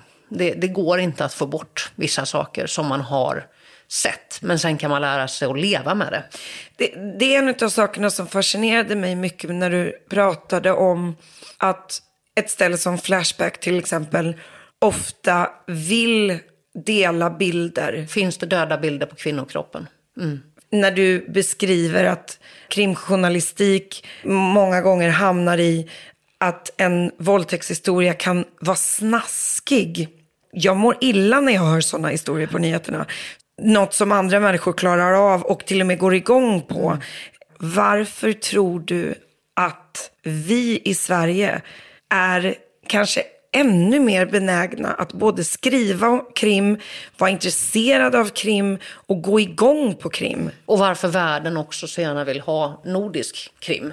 Ehm, Exakt. Och det tror jag har att göra med liksom folkhemsbygget som går sönder på något sätt. Och att det också är faktiskt är så här att det är som att vi ibland inte fattar hur jävla bra vi har det. Om du idag sitter någonstans i Afghanistan och inser att nu har jag slutat gå ut, för jag är kvinna. Jag kommer inte kunna gå ut längre. Då sitter du inte och kopplar av med någon jävla deckare precis. Liksom. Men det gör ju vi här. Vi gör oss en kopp te och så tänder vi lite ljus och så lyssnar vi på en krimpodd eller läser en läskig deckare och så, åh oh, gud vad hemskt det är liksom. För att det är lite lagom, någon slags påminnelse om återigen vad vi inte är. Alltså var vi inte hamnar någonstans. Jag ligger i alla fall inte död i en bäck. Utan jag sitter här liksom lite trygg. Det är en intressant sanning att vi mår bättre av hur vi har det om vi läser om något som är lite läskigt. För att vi åtminstone inte lever i det. Jag minns en gång jag träffade Jennifer Clement som är en eh, amerikansk-mexikansk författare som bland annat har skrivit den magnifika Bön för de stulna som handlar om hur eh, mexikanska maffian eh, stjäl kvinnor och tar dem till sexslaveri. Och hon var verkligen så här, jag förstår mig inte på er i Norden. Mexikanska kvinnor som har systrar som har blivit nedgrävda i öknen. De sitter ju inte bara så här, åh nu ska jag lyssna på en krimpodd. Alltså det finns någonting knäppt i hur vi ja, men lite grann faktiskt gottar oss i hur det är för andra. Sen finns det ju också ytterligare en annan aspekt av det här som du är inne på, just detta med det här snasket. Alltså att man efterfrågar bilder. Det som vi måste faktiskt våga se, det är att det finns människor som går igång på den här sammanblandningen utav våldspornografi och liksom nyhetsjournalistik eller kriminaljournalistik och att man liksom vad är det som gör att det finns män som vill sitta och titta på bilder på kvinnor som har blivit mördade? Det kommer ju aldrig se ut som det gör i liksom fredagsdeckaren för då ligger hon ju där i någon slags liksom snygg negligé och benen lätt särade och så är hon liksom lite vitsminkad. Så ser inte en död kvinnokropp ut. Det är det vidrigaste och fulaste du någonsin kan tänka dig. Och det jag brukar säga också när det gäller just det här med att allting på något sätt finns ute på nätet. Det är så här, var jävligt försiktig på vad du söker på. För när du väl har sett bilden så kan du aldrig någonsin bli av med den. Du tar in någonting i dig som du aldrig kan få bort. Jag tror att folk är lite lockade av att liksom klicka. Det finns en sån tunn, tunn gräns idag mellan den fiktiva deckarkulturen som är antingen filmer eller, eller tv-serier och krimpoddarna när det gäller true crime. För att true crime handlar ju faktiskt inte om påhittade rättsfall utan det är ju verkliga människor som har dött. Och där vi ändå konsumerar det som fredagsdeckaren. Du säger och har sagt att det finns detaljer som du har läst som du inte hade kunnat komma på i din fantasi. För att de hade varit för osannolika. Ja, om du hade, absolut. Men i och med att de har hänt så kan du föra in dem i en bok. Nej, men för verkligheten är ju alltid värre än liksom, det, det går ju inte att överträffa. Jag vet min första roman, Smuts, den handlar ju om en advokat som köper sex. Bok nummer två, Dödegök, handlar om en polis som slår sin fru och ändå får behålla jobbet. Jag kommer ihåg, nu är det ju 13-14 år sedan de kom ut, var så här, vissa var så här, mm, ska du verkligen, åh gud, och vadå en advokat som köper sex och en polis som slår sin fru, är det särskilt trovärdigt? Och sen kom liksom Göran Lindberg som är så här, polischef, rektor på Polishögskolan och en av de värsta sexualförbrytare som har åkt fast i det här landet. Tänk dig att försöka liksom skapa en sån fiktiv karaktär. Då hade ju folk bara, mm, eller hur? Och så satt han inne på sitt kontor på Polishögskolans område och bokade alla de här tjejerna som han sen utsatte för övergrepp. Säkert. Man bara, ja, det var precis det han gjorde. Han hade också en föreläsning med titeln Vem i hela världen kan man lita på? Så, så att det, liksom, det, är, det är alltid på något sätt som att det är mycket, mycket värre än vad man liksom kan föreställa sig. Och det är väl kanske där jag i någon mening också skiljer mig åt men den typiska deckaren kanske också är alltid ska liksom sluta med att det slutar bra. Man får fast honom, man åker in. Man bara fast jättemånga förövare åker ju inte fast. De klarar sig. Rättsväsendet är glest. Det är många hål att smita ut genom.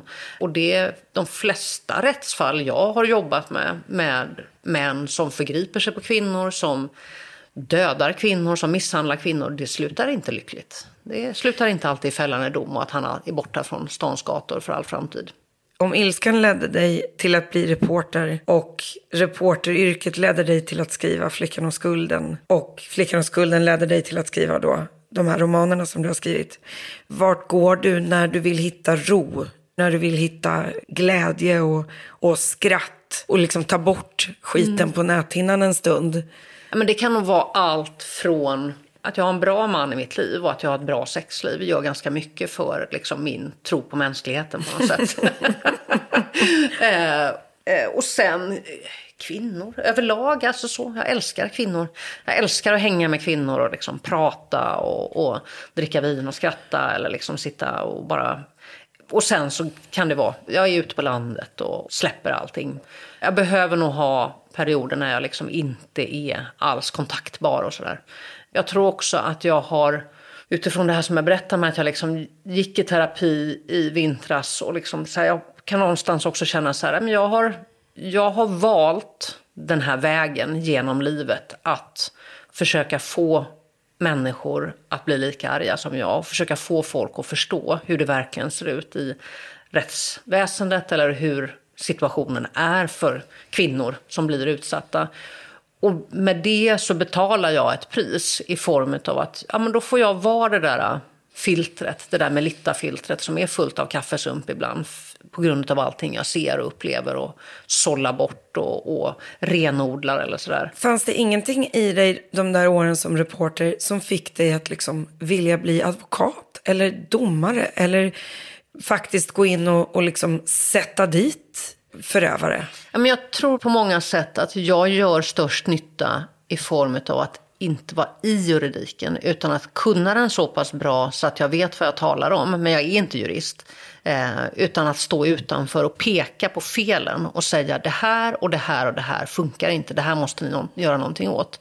Och det jag däremot har fått uppleva många gånger, vilket gör mig lika glad varje gång, det är när kvinnor kommer fram till mig och säger jag läste Flickan och skulden och nu är jag polis. Mm. Eller nu är jag politiker. Eller nu är jag åklagare. Mm. Eller någon som kommer fram och säger så här. Jag har följt dig så och så länge. Och bara så att du vet, igår grep vi. Mm. Och jag, resten av mina kollegor på den och den avdelningen. Nu sitter han inne den jäveln. Mm. Liksom så. Och då känner jag så här. Mitt jobb är att just stå vid sidan av och påverka då. Eller för den delen att det finns kvinnor som har funnit tröst i böckerna och sådär. Eh, eller när det är män som hör av sig och säger att de faktiskt har fått upp ögonen för någonting som de inte riktigt hade fattat innan. För det är ju också fascinerande, det, det, märkte vi ju allihopa under metoo. Alla dessa män som bara Va? Är det så här mycket? Det har vi aldrig förstått. Man bara, vi har ju stått och skrikit om det här i några år. Men visst, nu förstår ni i alla fall. Så visst, välkommen in i matchen. Ja, och då föranleder det mig att tänka, har vi verkligen vågat skrika så högt som vi vågar skrika nu? Nej.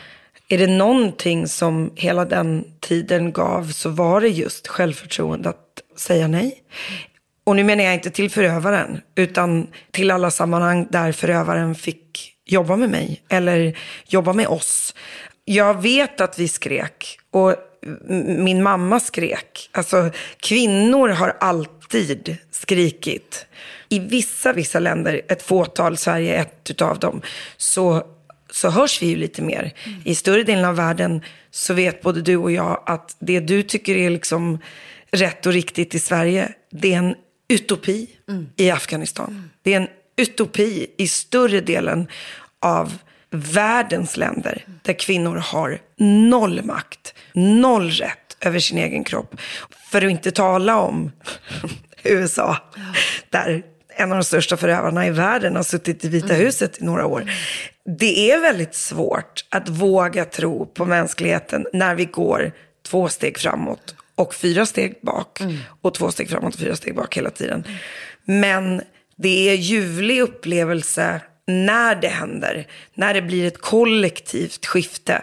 Min mamma som har kämpat för kvinnorättsfrågor i hela sitt liv för att hon är uppvuxen i en del av en religion, ska jag säga, fundamentalistisk del av en religion där hon inte tilläts att vara kvinna på det sättet hon tyckte kvinnor skulle få vara, det vill säga också bli rabbin som hennes pappa var eller få lära sig saker. Men, men vi lever ju fortfarande i, en väldigt liten del av världen upplever jag, där vi har rättigheter. När Margaret Atwood skrev Handmaid's Tale för alla de här år sedan så var det samma sak som du beskriver, att människor sa det här är ju inte ens sant. Och hon grundade det bara i fakta. Det finns ju ingenting som finns med i The Handmaid's Tale som hon inte har hämtat från andra kulturer där det har varit den typen av straff eller liksom syn på kvinnan. Eller att det faktiskt är det idag. Liksom. Eller att det är det igen. Kan du beskriva för mig hur man kan skapa en rättighet och ändå ha ett samhälle där man tar bort den rättigheten igen? Abortlagstiftningen som vi fortfarande har diskussioner om i Sverige, i det här landet, sitter vi fortfarande och diskuterar rätten till vilken vecka som samhället tycker att det är okej att jag bestämmer över min egen kropp. Kan du hjälpa mig att förstå varför rättsväsendet också backar ibland och inte bara går framåt? Ja, men jag tror att det handlar om att det här sitter så otroligt djupt. Och det finns också ett patriarkat som slår tillbaka i form av att när kvinnor blir friare, vi tror ju att alla ska vara nöjda med det. Konstnären Jessica Hallbäck har ett bra talesätt som jag har på en kasse som är om du är van vid att vara privilegierad så känns jämlikhet som förtryck.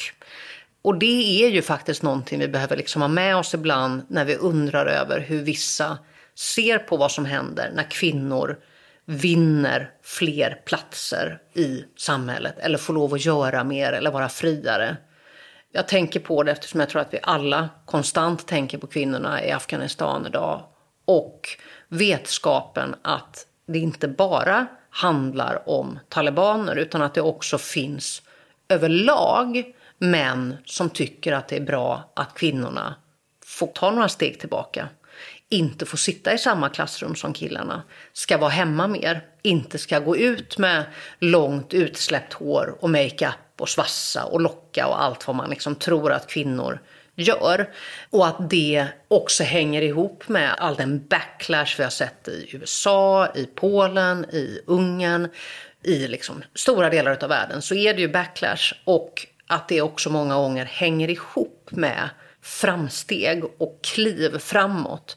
För att det är ju en av liksom de stora sorgerna i livet på något sätt. Att faktiskt inse att när kvinnor gör framsteg så finns det väldigt många män som blir otroligt hotade utav det. Som inte alls sitter och applåderar. Du kan se det i också en sån sak som var någon sammanställning någon gång när det gällde kvinnliga skådespelare i Hollywood som har vunnit Oscar för bästa rollprestation. Och mängden av de kvinnorna som inom ett år från att de har fått sin Oscarsstatyett har blivit bedragna utav sin äkta man. Och hur det hänger ihop. Där jag bara vill strypa de här killarna. Alltså så här, din fru eller flickvän har vunnit en jävla Oscarsstatyett. Var glad för hennes skull. Knulla inte med barnflickan. De är så små, de här männen, så att de liksom hanterar hennes framsteg, framgång med att bete sig som as. Och det där tror jag är någonting som jättemånga kvinnor kan känna igen sig i, även om det kanske inte är otrohetsaffärer. Men att när man lever tillsammans med en man och så märker man han är inte riktigt glad för att jag har fått löneförhöjning eller att jag har fått ett bättre jobb eller att jag lever upp. Det finns ju en anledning till att vi oftast, när man ser en kvinna som riktigt blommar, så säger många så här, är hon nyskild eller? För att vi vet att liksom kvinnor i så stor utsträckning också hålls tillbaka utav män som blir hotade utav att de blommar. Visst är det sorgligt? Det är jättesorgligt och terapidottern i mig vill ju gärna prata om att det är också väldigt många män som är fast i sina könsroller som de själva inte har valt utan som samhället har valt åt dem. Och de får inte verktyg att hantera hur man ska vara när en kvinna har framgång. Om det enda de ser är sin pappa som inte klarade av det eller sin chef som blir hotad av kollegan? Eller vad tänker en kille som vill in i politiken när han kollar på Donald Trump? Tänker han snubben är dum i huvudet eller tänker han jaha, Man så där kan man göra sådär. Och jag känner så här, vi måste också våga sitta och ha diskussionen med män. Mm. Varför känner du dig hotad? Istället för att bara bli arg på det.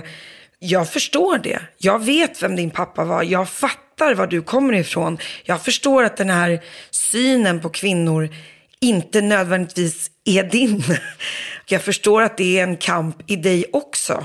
Hur vågar vi prata om mansrollen med män som jag inte riktigt kan nå? Men jag tror att det finns i liksom kvinnokampen så är ju en av de stora sorgerna att vi så sällan får med oss männen. Det finns hos mig också en jävla trötthet många gånger där jag känner så här, varför ska vi behöva liksom locka er med smågodis och, Mm. och, och liksom ballonger och fiskedamm för att ni ska vilja följa med? Det är liksom, ni är inga jävla barn utan Mm. bara häng på. Men jag kan också känna att vi många gånger pratar ju Kvinnofälla är ju ett liksom begrepp, men alla dessa mansfällor är ju ingenting som vi pratar om och framförallt gör ju inte män det, för de vill ju inte heller se sig själva som offer för någonting, att visa sig svag eller sådär. Men jag tänker ofta på när jag går in i olika liksom rättsfall till exempel. Vi har ett rättsväsende som faktiskt friar män som har våldtagit en kvinna men som hävdar att han har gjort det i sömnen. Var är liksom männen i den här debatten i att bara så här ställa sig upp mangrant högljutt och säga, vet ni vad? Alltså vi är inga jävla djur. Vi kan sova bredvid andra individer utan att våldta dem. Eftersom ju män faktiskt ganska ofta sover med varandra. Och då är det ju märkligt nog inte så att de drabbas av sexsomnia. Men alltså att det finns hela tiden i rättsväsendet denna fullkomliga liksom, idiotförklarande utav, utav män. Och också att män någonstans liksom, bara så här, men accepterar ni det här? Ja, men jag har jobbat med rättsfall där det finns män som har blivit frikända för att de antas inte ha hört att hon sa nej för de var så sexuellt upphetsade. Man var okej, det är ju en medicinsk sensation om män blir döva när de blir kåta. Det, det måste vi ju forska lite mer i om det skulle vara så. Eller män som antas inte kunna kontrollera sig för att de har blivit sexuellt upphetsade och då är det någon slags naturlag att de liksom drar på. Varför ställer de sig inte upp och skriker? Vad är din teori?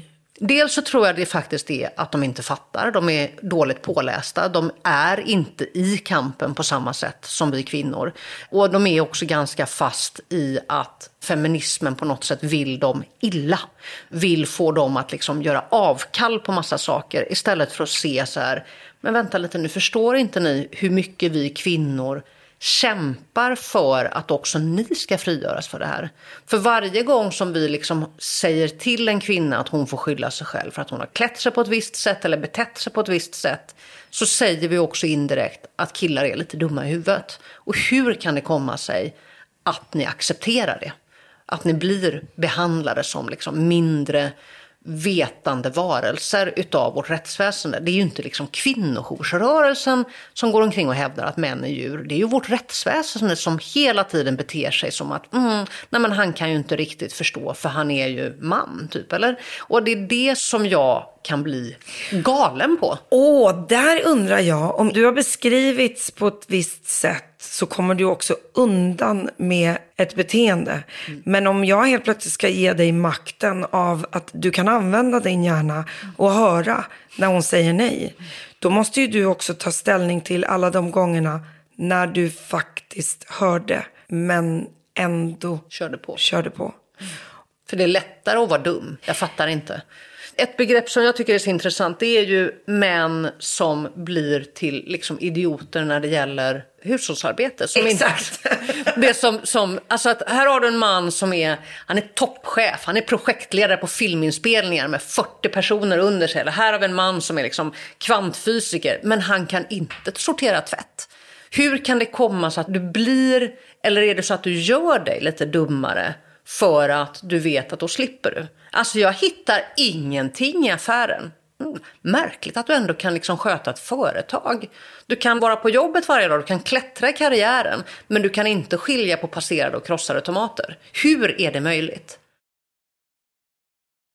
Nej, men jag tror verkligen att du, har Jag- någonting, du är någonting på spåren där. Jag- i att jag gör man sig dum, jag är tyvärr också någonting eh, på spåren som jag måste syna mig själv i. Jag tycker en av de sakerna du har varit väldigt ärlig med är just när du möter dina egna fördomar. Du har beskrivit när du satte dig ner i rättegången och var övertygad om att förövaren och gärningsmannen var den sluskiga killen som kom in när det visade sig att det var den stiliga, välbärgade, självsäkra mannen som kom in i rättssalen som faktiskt satt åtalad.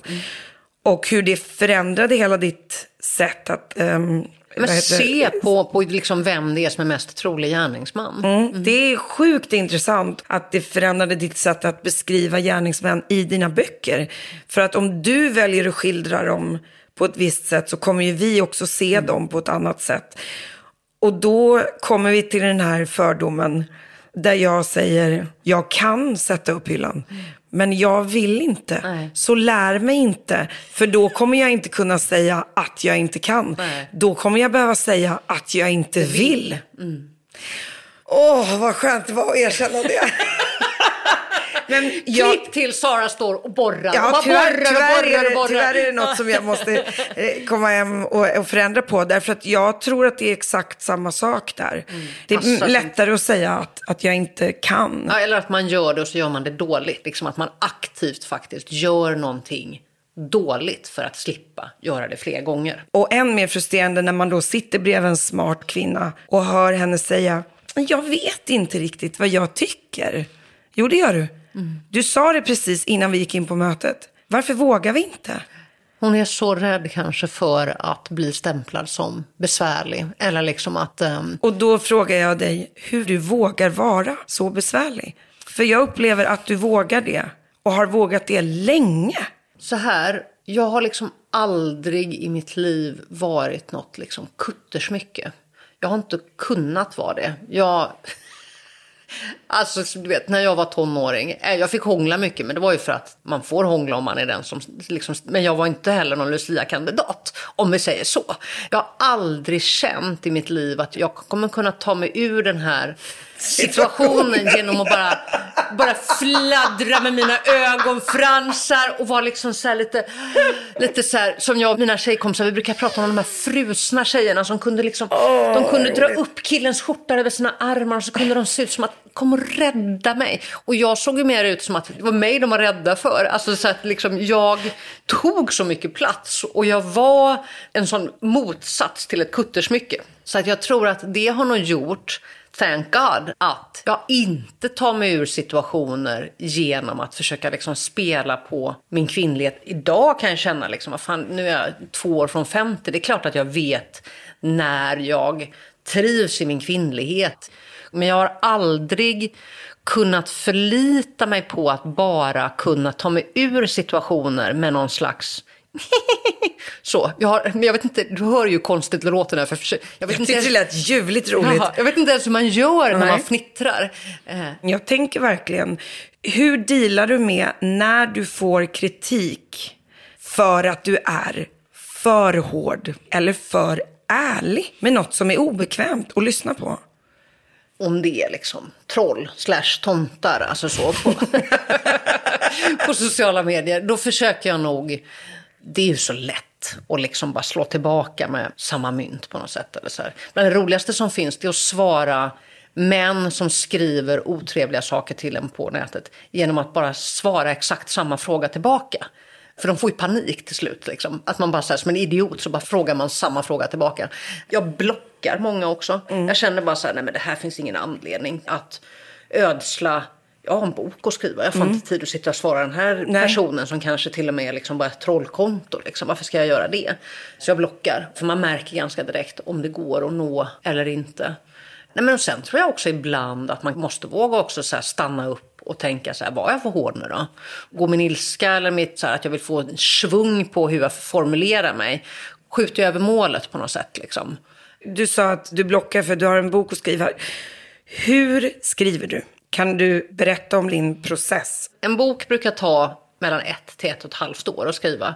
Och om man tänker sig att den tar 18 månader så brukar det vara kanske ett halvår utav research. Och där går jag väldigt mycket in i liksom min gamla journalistroll. Då gör jag research lika seriöst som om jag skulle göra ett reportage till Uppdrag granskning eller till Rapport eller sådär. Jag går på rättegångar, jag läser enorma mängder utav förundersökningar och domstolsprotokoll och liksom sådär. Och gör intervjuer. Bestämmer du ämne först? Ja, oftast är det så att jag bestämmer mig för antingen en specifik bransch. Jag skrev en bok som heter Alfahannen för ett antal år sedan innan metoo som ju handlade om surprise, sexuella trakasserier i filmbranschen. Eh, Så där hade jag ju liksom tesen klar, eller den boken som kommer i höst som heter Djävulens advokat. Den handlar om griftefridsbrott. Vad betyder det? Griftefridsbrott är alltså till exempel styckning, likskändning. Men det är också en lagstiftning som ska innefatta allt från att liksom välta en gravsten till att Ja, ja, ja. stycka en kropp. Och det är där problemet ligger, att lagstiftningen är uddlös, skulle jag säga. Eh, Den här boken hoppas jag ska riva upp himmel och helvete. Jag hade kunnat göra ett avslöjande reportage, men nu har jag valt att göra en bok utav det istället. För sen den andra delen som kommer till sen, det är att sitta framför datorn och skriva och skriva och skriva och skriva. Och det går ju inte att skriva liksom 8 till 17 varje dag, utan då har jag ofta perioder där det är märkligt välstädat hemma. Ägnar väldigt mycket tid åt att prokrastinera på olika sätt och sådär. Men får jag två, tre timmar av effektivt arbete varje dag så får jag ur mig väldigt mycket. Men där runt omkring så flummas det väldigt mycket sådär. Kommer inte bli någon bok, ah, åh, åh, och så. Och sen så är den sista delen, det är där jag är nu till exempel med den här boken, som är helt enkelt redigeringen, som ju är liksom förfinandet. Det som är råmaterialet som är det jag lämnar in till förlaget, det skulle ju aldrig kunna publiceras bara rakt av så. Utan sen ska man ju få input och det kan vara allting från att jag bollar delar av boken med någon expert. Eh, jag satt förra veckan till exempel med en vän som är kriminalkommissarie som förklarade att flera grejer i boken var så här, nej det är inte riktigt så där det går till och då får jag skriva om så att den blir så bra som det bara kan. Och där behöver man ju få in andra människor, vilket ju är på sitt sätt då kanske en av de roligaste delarna för att man är inte är så själv. Är det inte väldigt ensamt annars att välja att vara författare? Jo, det är det. Eh, men jag gillar ganska mycket att vara ensam. Jag tyckte till och med att det första halvåret av coronan var lite vilsamt. jag fick så mycket gjort. Jag skrev massor där i början liksom, för att jag inte behövde flaxa runt på signeringar eller föreläsningar eller, eller vad som helst. Utan det, det liksom, men jag kan tycka det kan vara ganska skönt om det går några dagar som jag inte pratar med någon annan människa heller. Men jag för ju någon slags inre dialoger med mina fiktiva karaktärer. De är ju för mig i allra högsta grad vid liv. Ja, men, om du förstår vad jag menar. Jag skulle vilja göra några korta mm, nedslag i det här. Em, vilken är den bästa boken du har skrivit? Vilken bok önskar du att folk ska läsa av dig om de bara ska välja en? Och har du en mening som du är extra stolt över hur du har formulerat den? Oj, måste nog gå och plocka fram dem. Men, ja, men om man tänker sig så här. Jag brukar kanske inte tänka på vilken av mina böcker som är den bästa. För det blir lite som att man ska välja, vilket, välja barn. Nej men det går inte så. För jag tycker på något sätt att liksom när jag lämnar ifrån mig en bok och den går till tryck. Då måste jag känna, det här är jättebra, nu är den här bäst. Men om jag skulle liksom definiera den bok som jag förstås är mest stolt över så är det ju Flickan och skulden eftersom den satte igång så mycket. Både för mig men också för att jag ibland nästan kan själv fascineras av hur mycket den har betytt för många andra. Det har hänt mig ibland att jag hör formuleringar från den boken. Jag har hört det i riksdagens plenisal till exempel. Så jag säger, men gud det där har ju jag skrivit det där. Ja det har jag. Så den har ju en särställning för mig och tror jag för många också. Sådär. Men sen så är det ju så att idag så är ju liksom mitt fiktiva skrivande, mitt romanskrivande otroligt viktigt för mig. Det är ju där jag är idag. Och det är ingen större skillnad på mig som författare när jag skrev Flickan och skulden kontra senaste boken Dockorna eller Djävulens advokat. Jag hoppas ju alltid att liksom folk ska hitta till romanerna också om man inte har gjort det. Vissa är ju så här att författare ska skriva böcker, det ska underhålla eller det ska vara vackert skrivet eller det ska på sin höjd liksom ge lite sömnlösa nätter eller liksom lite förhöjd puls eller sådär. Min tanke med den här boken jag skriver nu, det är så här, vi måste förändra den här lagen för att så allvarligt är det. Vi har en sån lucka i vår lagstiftning att mördare faktiskt går fria. Och det är helt åt helvete. Så den hoppas jag ju förstås att folk ska läsa. Och till sist, vilken bok önskar du att du hade skrivit? riktigt, riktigt välskrivna barn och ungdomsböcker som faktiskt liksom landar i så här barnhjärtan eller liksom allt av Astrid Lindgren till exempel. Bland det finaste man kan göra tycker jag det är att läsa om Astrid Lindgren som vuxen och inse vidden utav hennes genialitet och mästerlighet. Det är ju inte bara barnböcker. Um, innan vi börjar rappa ihop, hur ser du på alla priserna som du har fått för ditt livsverk, för dina böcker? Uh, vad betyder de för dig? Och hur ser du på samtyckeslagen och hur viktigt var det i ditt liv när den faktiskt trädde i kraft?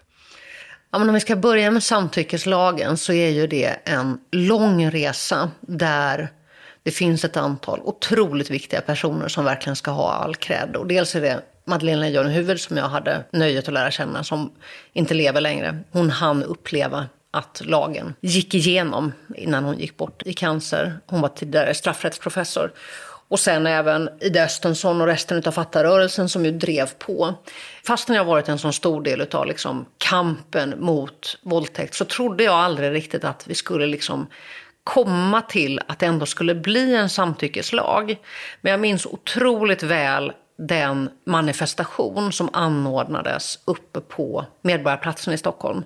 Svinkallt, alltså det var minus sju grader och vi var ett antal personer som skulle föreläsa där. Bland annat Madeleine Leijonhufvud och Ida och sådär. Och det var så mycket folk. Alltså du vet, det var så mycket människor så att det var helt, hela Medborgarplatsen var proppad med människor. Det var jättemycket killar. Mest tjejer, men det var väldigt mycket killar. Och det var så mycket plakat. Jag kommer ihåg att jag vände mig till Madeleine och så sa jag, nu tror jag faktiskt inte att politikerna kan låtsas om att det här inte måste gå igenom. Folk vill ha en samtyckeslagstiftning.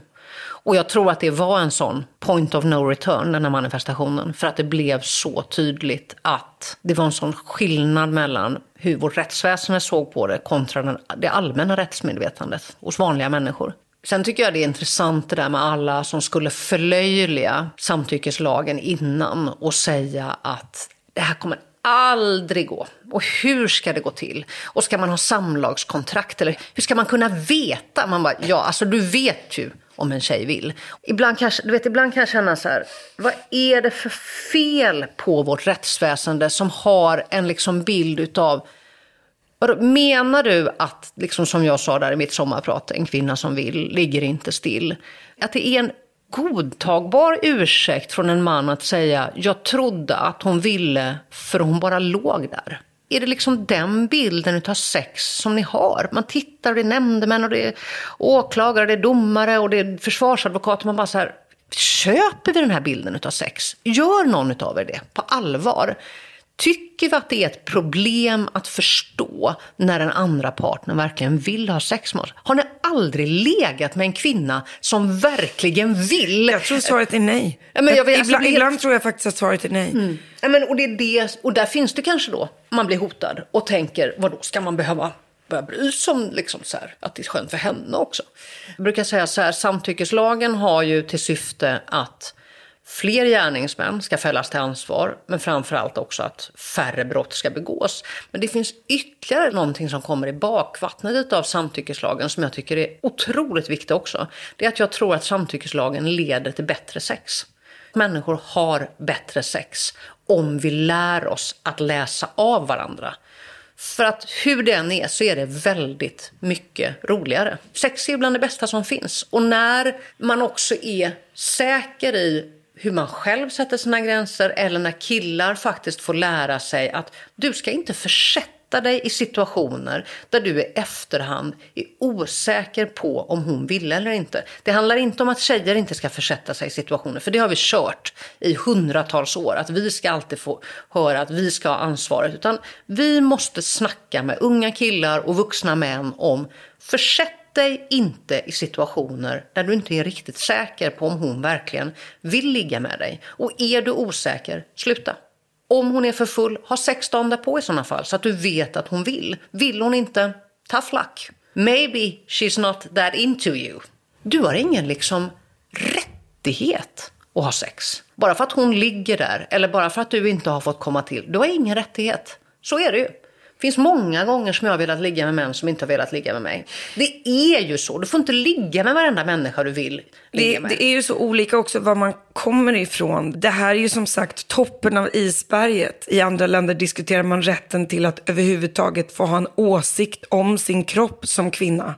Eller att man föds med att inpräntas att man inte har någon som helst chans för att man är kvinna och det är ens lott som barn att giftas bort och ha sex mot sin vilja. Jag tror de flesta kvinnor i världen aldrig vet hur det känns att ha samtyckesex. Aldrig. Miljontals, kanske till och med miljarder kvinnor vet inte och kommer aldrig veta varför de har ett könsorgan av någon annan anledning än att föda barn. Det är så lite vi kan om vårt eget könsorgan. Oh ja. För att det är så lite som vi vågar prata om. Och sen samtidigt så ser jag den generationen under oss och känner shit vad de har mycket att lära mig alltså. Oj vad de inte tar skit. Och vad stolt jag blir över tjejer jag inte ens känner. För att de ställer sig upp och säger nej, nej, nej, nej, det där är förlegat. Och det är därför jag älskar att, att sitta med dig, för jag vet hur mycket du har varit en del i att de känner så. Hur mycket du har varit en del i att jag känner så. Det är skitviktigt. Att inte bara prata om allting som kvinnor inte ska vara och män inte ska vara. Utan att du hela tiden parallellt har vågat säga nej, du behöver inte skämmas för vad du har på dig. Du har rätt att vilja vara kåt utan att vara rädd för att bli våldtagen. Men jag tänker att det måste få gå hand i hand. Alltså kampen mot det sexuella våldet går alltid hand i hand med kampen för den sexuella lusten. För kvinnans rätt till sin egen sexualitet. Alltså det vårt samhälle så många gånger är så fast i är att du får gärna vara sexig som kvinna, men du får inte vara sexuell. Att äga sin egen sexualitet är inte samma sak som att vara sexig. Det är ju det vårt samhälle hela tiden pumpar ut. Att du som Plus kvinna att det är ju helt måste- subjektivt. Ja, för Både du och jag är inpräntade med att vi inte var flickvänsmaterial. Det var säkert några killar där när vi var yngre som, tyckte visst det. tyckte det. Eh, jag är övertygad om att priset betyder ingenting för dig. Men vad har de gett och vad har de kommit att betyda i din karriär? Ja, men det som har betytt jättemycket för mig med att jag har fått en del priser det är att det ger ju cred. Ganska tidigt för Flickan och skulden så fick jag Svenska advokatsamfundets pris. Det finns säkerligen en del advokater där ute som tycker det var jättefel av samfundet att ge det priset till mig. Men det gjorde ju att mitt budskap om hur kvinnor blir behandlade i rättssalen när de har blivit utsatta för sexuella övergrepp kom på tapeten också hos många jurister. Och det är skillnad idag. Stor skillnad. Sen är vårt rättsväsende fortfarande skrämmande förtjusta i att låta män slippa igenom olika typer av kryphål för att undslippa ansvar för övergrepp de har begått. Men det är en annan ton idag. En advokat till exempel som skulle försöka slutshamea ett våldtäktsoffer i rättssalen idag, han eller hon får på pälsen. Det tolereras inte på samma sätt. Priser ger en möjligtvis liksom lite så här råg i ryggen eller att det faktiskt också finns andra personer som tydligt har markerat att de har lyssnat på vad jag har sagt och tagit till sig det och velat markera det med, med att ge mig något pris. Hur ser du på kvinnor som cementerar fördomar mot andra kvinnor istället för att försöka förstöra de fördomarna? Du har berättat en historia om förskolefröknar som säger till din dotter, nej men han var kanske intresserad av dig, det var därför han puttade dig. Hur ser du på det? Jag hade blivit galen! Ja, men man blir ju det. Vet du vad jag faktiskt kanske mest blir? Jag blir också så jävla liksom sorgsen när man ser hur kvinnor slänger andra kvinnor framför bussen på något sätt. Alltså så här att det är det är en vanlig missuppfattning att man tror att de enda som beter sig dåligt inom rättsväsendet mot utsatta kvinnor, det skulle vara manliga försvarsadvokater, manliga åklagare, manliga domare, manliga nämndemän. Nix. Bland de mest upplysta jurister jag har träffat har ibland varit gamla gubbar. Och bland de mest fördomsfulla kan ha varit nyutexaminerade kvinnliga jurister. Men man ska också vara medveten att det som är det fördomsfulla de har med sig, det är att de formas i ett rättsväsende som i många, många tusen år har varit patriarkalt. Rättsväsendet har skrivit lagar för män, de har skrivits av män. Sen har det hänt jättemycket det sista, typ halva seklet. Men dessförinnan så har vi ju liksom gång på gång slagit fast i rättsväsendet att Mannens ord väger mer än kvinnan. Vissa kvinnor är inte skyddsvärda. Vissa kvinnor som blir utsatta för brott får skylla sig själva. Och det är klart att det fortfarande finns kvar. Maria Magdalena till liksom barnflickan till, ja. Ja, men verkligen att det, liksom, det är så många, många tusen år utav patriarkalt rättssystem. Så att även om det till exempel är så där att idag så finns det ju förstås jättemycket kvinnliga domare. Åklagaryrket är idag mer ett kvinnligt än manligt yrke. Försvarsadvokater är fortfarande oftare män. målsägandebiträden är fortfarande oftare kvinnor. Det finns liksom vissa uppdelningar. Men det är inte så att en våldtagen kvinna hamnar i en rättssal och så sitter det bara män som hon möter där. Och det kommer inte heller vara så att bara för att det finns kvinnor där så kommer de vara schyssta mot henne. Utan systerskapet är inte så enkelt, utan det handlar om kunskap skulle jag säga. Och det handlar om att våga syna sina egna fördomar.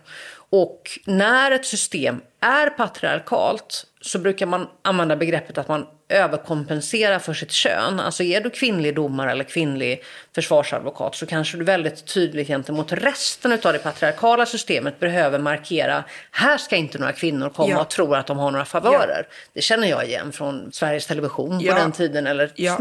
filmbranschen eller Ja. musikbranschen Ja, ja, eller vad som helst. Det finns ju där. Eh, att ett sätt för kvinnor att klättra det är att väldigt tydligt markera avstånd till andra kvinnor. Ja. Inte för att de kanske vill det, inte för att det kanske ens är ett medvetet val, utan för att det är så de oskrivna reglerna har skrivits utav män. Det finns ju nästan ingenting som män med makt älskar mer än kvinnor som säljer ut andra kvinnor. Det är ett ganska säkert sätt att få komma in i herrklubbarna. Eller hur? Det, ibland tror jag vi kommer att hamna i ett nytt läge om några år, som vi redan har börjat hamna i, där systerskapet också är makten. Mm. Och se vad skillnaden är när vi inte behöver konkurrera Ja, med varandra. det, om du tänker dig in i bara liksom dynamiken som det har varit när jag började jobba med de här frågorna i slutet på 90-talet. Och det kunde verkligen vara så att en våldtäktsrättegång kunde bestå av att det nästan bara satt män runt den här kvinnan som hade en manlig åklagare vid sin sida.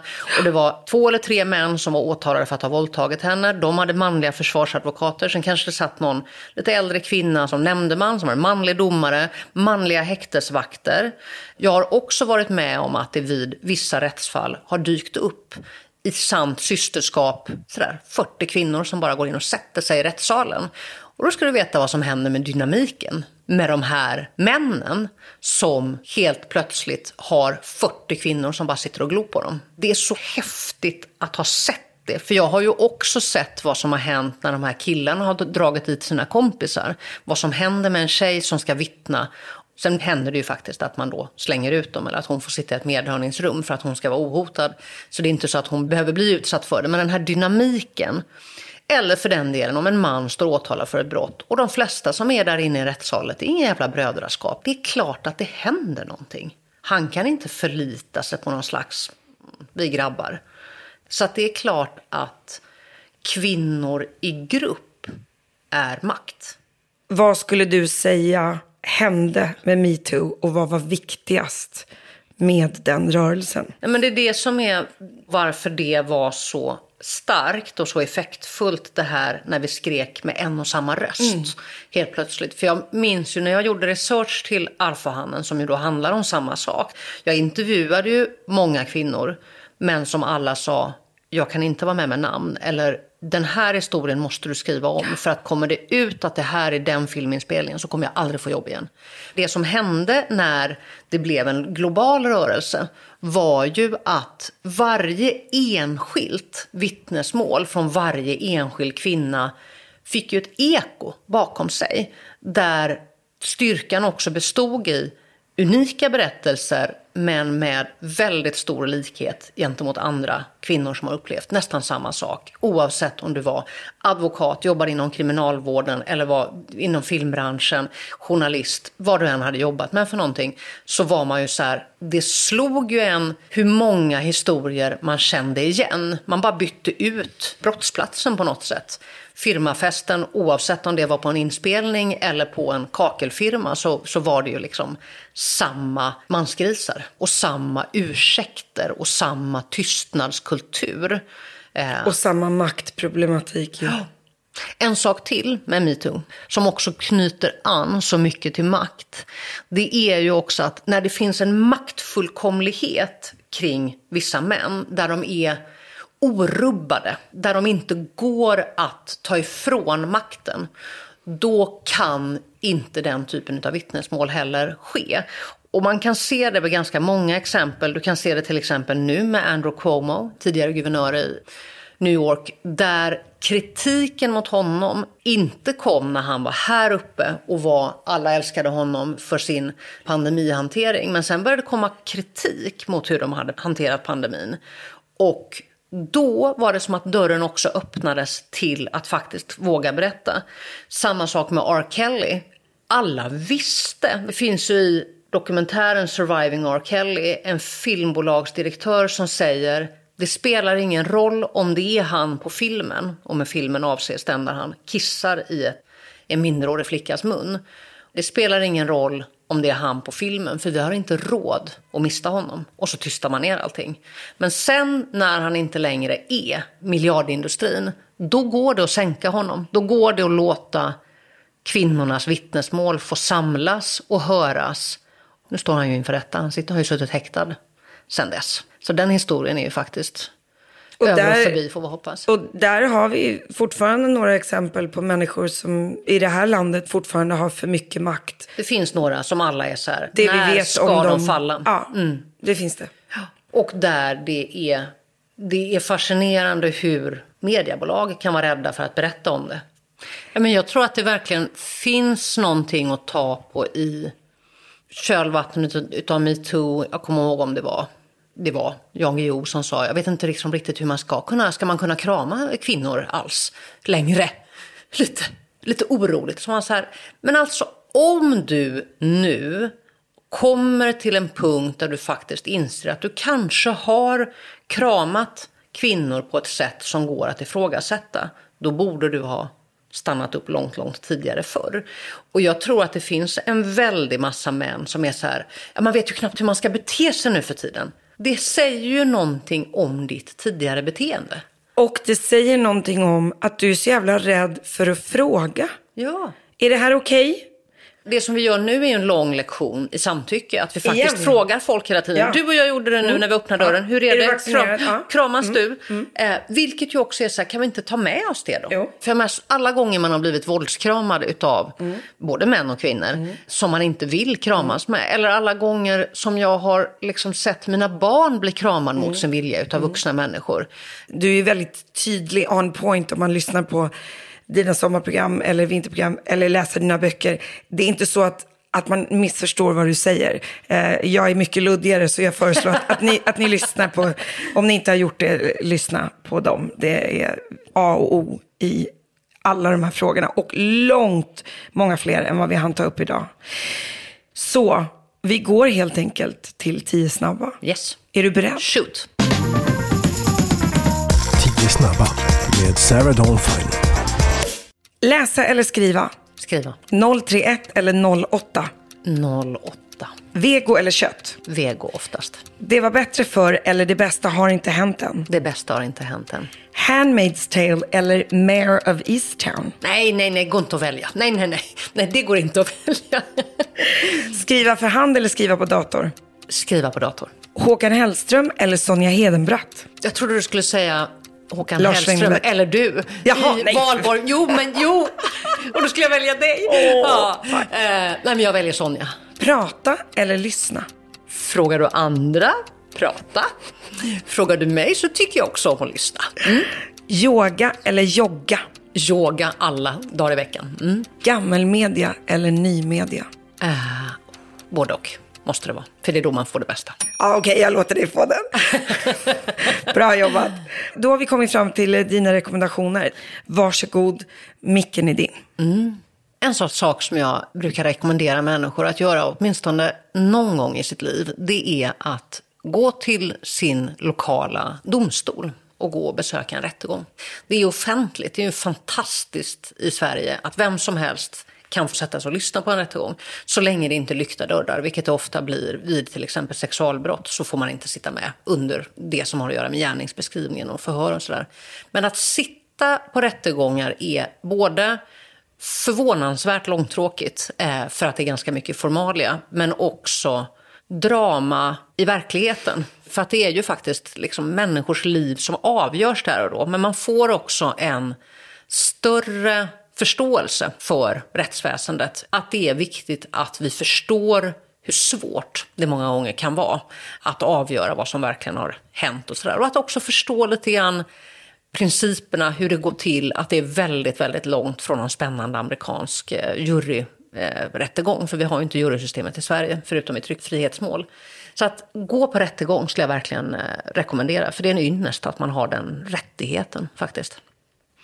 Vad skulle jag mer rekommendera?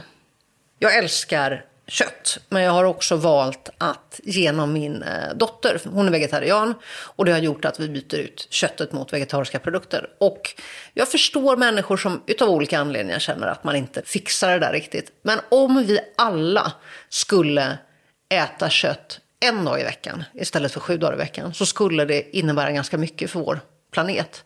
Så att om du är så fruktansvärt rädd för att släppa taget om köttet, vilket jag vet att vissa är, spara det till de där absoluta tillfällena. Jag brukar ibland unna mig en, liksom, en riktigt fin carpaccio till exempel. För ska det ätas kött, då ska det ätas bra kött. Och köp svenskt kött för guds skull. Liksom. Jo, men jag skulle rekommendera, vi har ju pratat en del om detta med samtycke. Och jag tror att väldigt, väldigt många människor ser framför sig att det är svårt i den där situationen där det liksom Ja, men man ligger där nakna och så liksom ska det bli sex. Ska man då sätta igång och prata om det? Jag tycker att vi människor pratar lite för lite om sex. Framförallt kanske i relationer. På andra platser än just när vi ska till. För det kan ju verkligen vara en erotikdödare om man precis när man ska till så bara du, jag tänkte på en sak. Kan vi sätta igång och prata om det här nu också? Då kan man ju prata sönder vilket ligg som helst. Men att faktiskt fundera över samtyckeslagen och att sätta sig och snacka om den med till exempel sin partner eller med sina tonåringar om de överhuvudtaget klarar av att mamma pratar om sådana saker. Mina barn himlar med ögonen och säger mamma prata inte om våldtäkt nu igen. Men alldeles oavsett, att vi liksom pratar om de här frågorna. Våga ta steget och snacka om de här sakerna. Ta upp frågan och se vad som händer faktiskt. Jättebra rekommendationer. Katarina Wenstam. Tack för att jag har fått äran att sitta med i ditt liv en liten stund. Tack för allting som du har gjort som förändrar så mycket för så otroligt många. Och tack för allt tufft som har kommit med det som du är den enda som har behövt bära. Och kanske mest av allt så hoppas jag att du får många dagar av en vacker plats där du faktiskt påminner dig om alla de där stunderna av glädje och stolthet som du har skapat genom att stå upp för alla tjejer som var som vi. Tack. För det var vi värda, eller hur? Mm. Tack.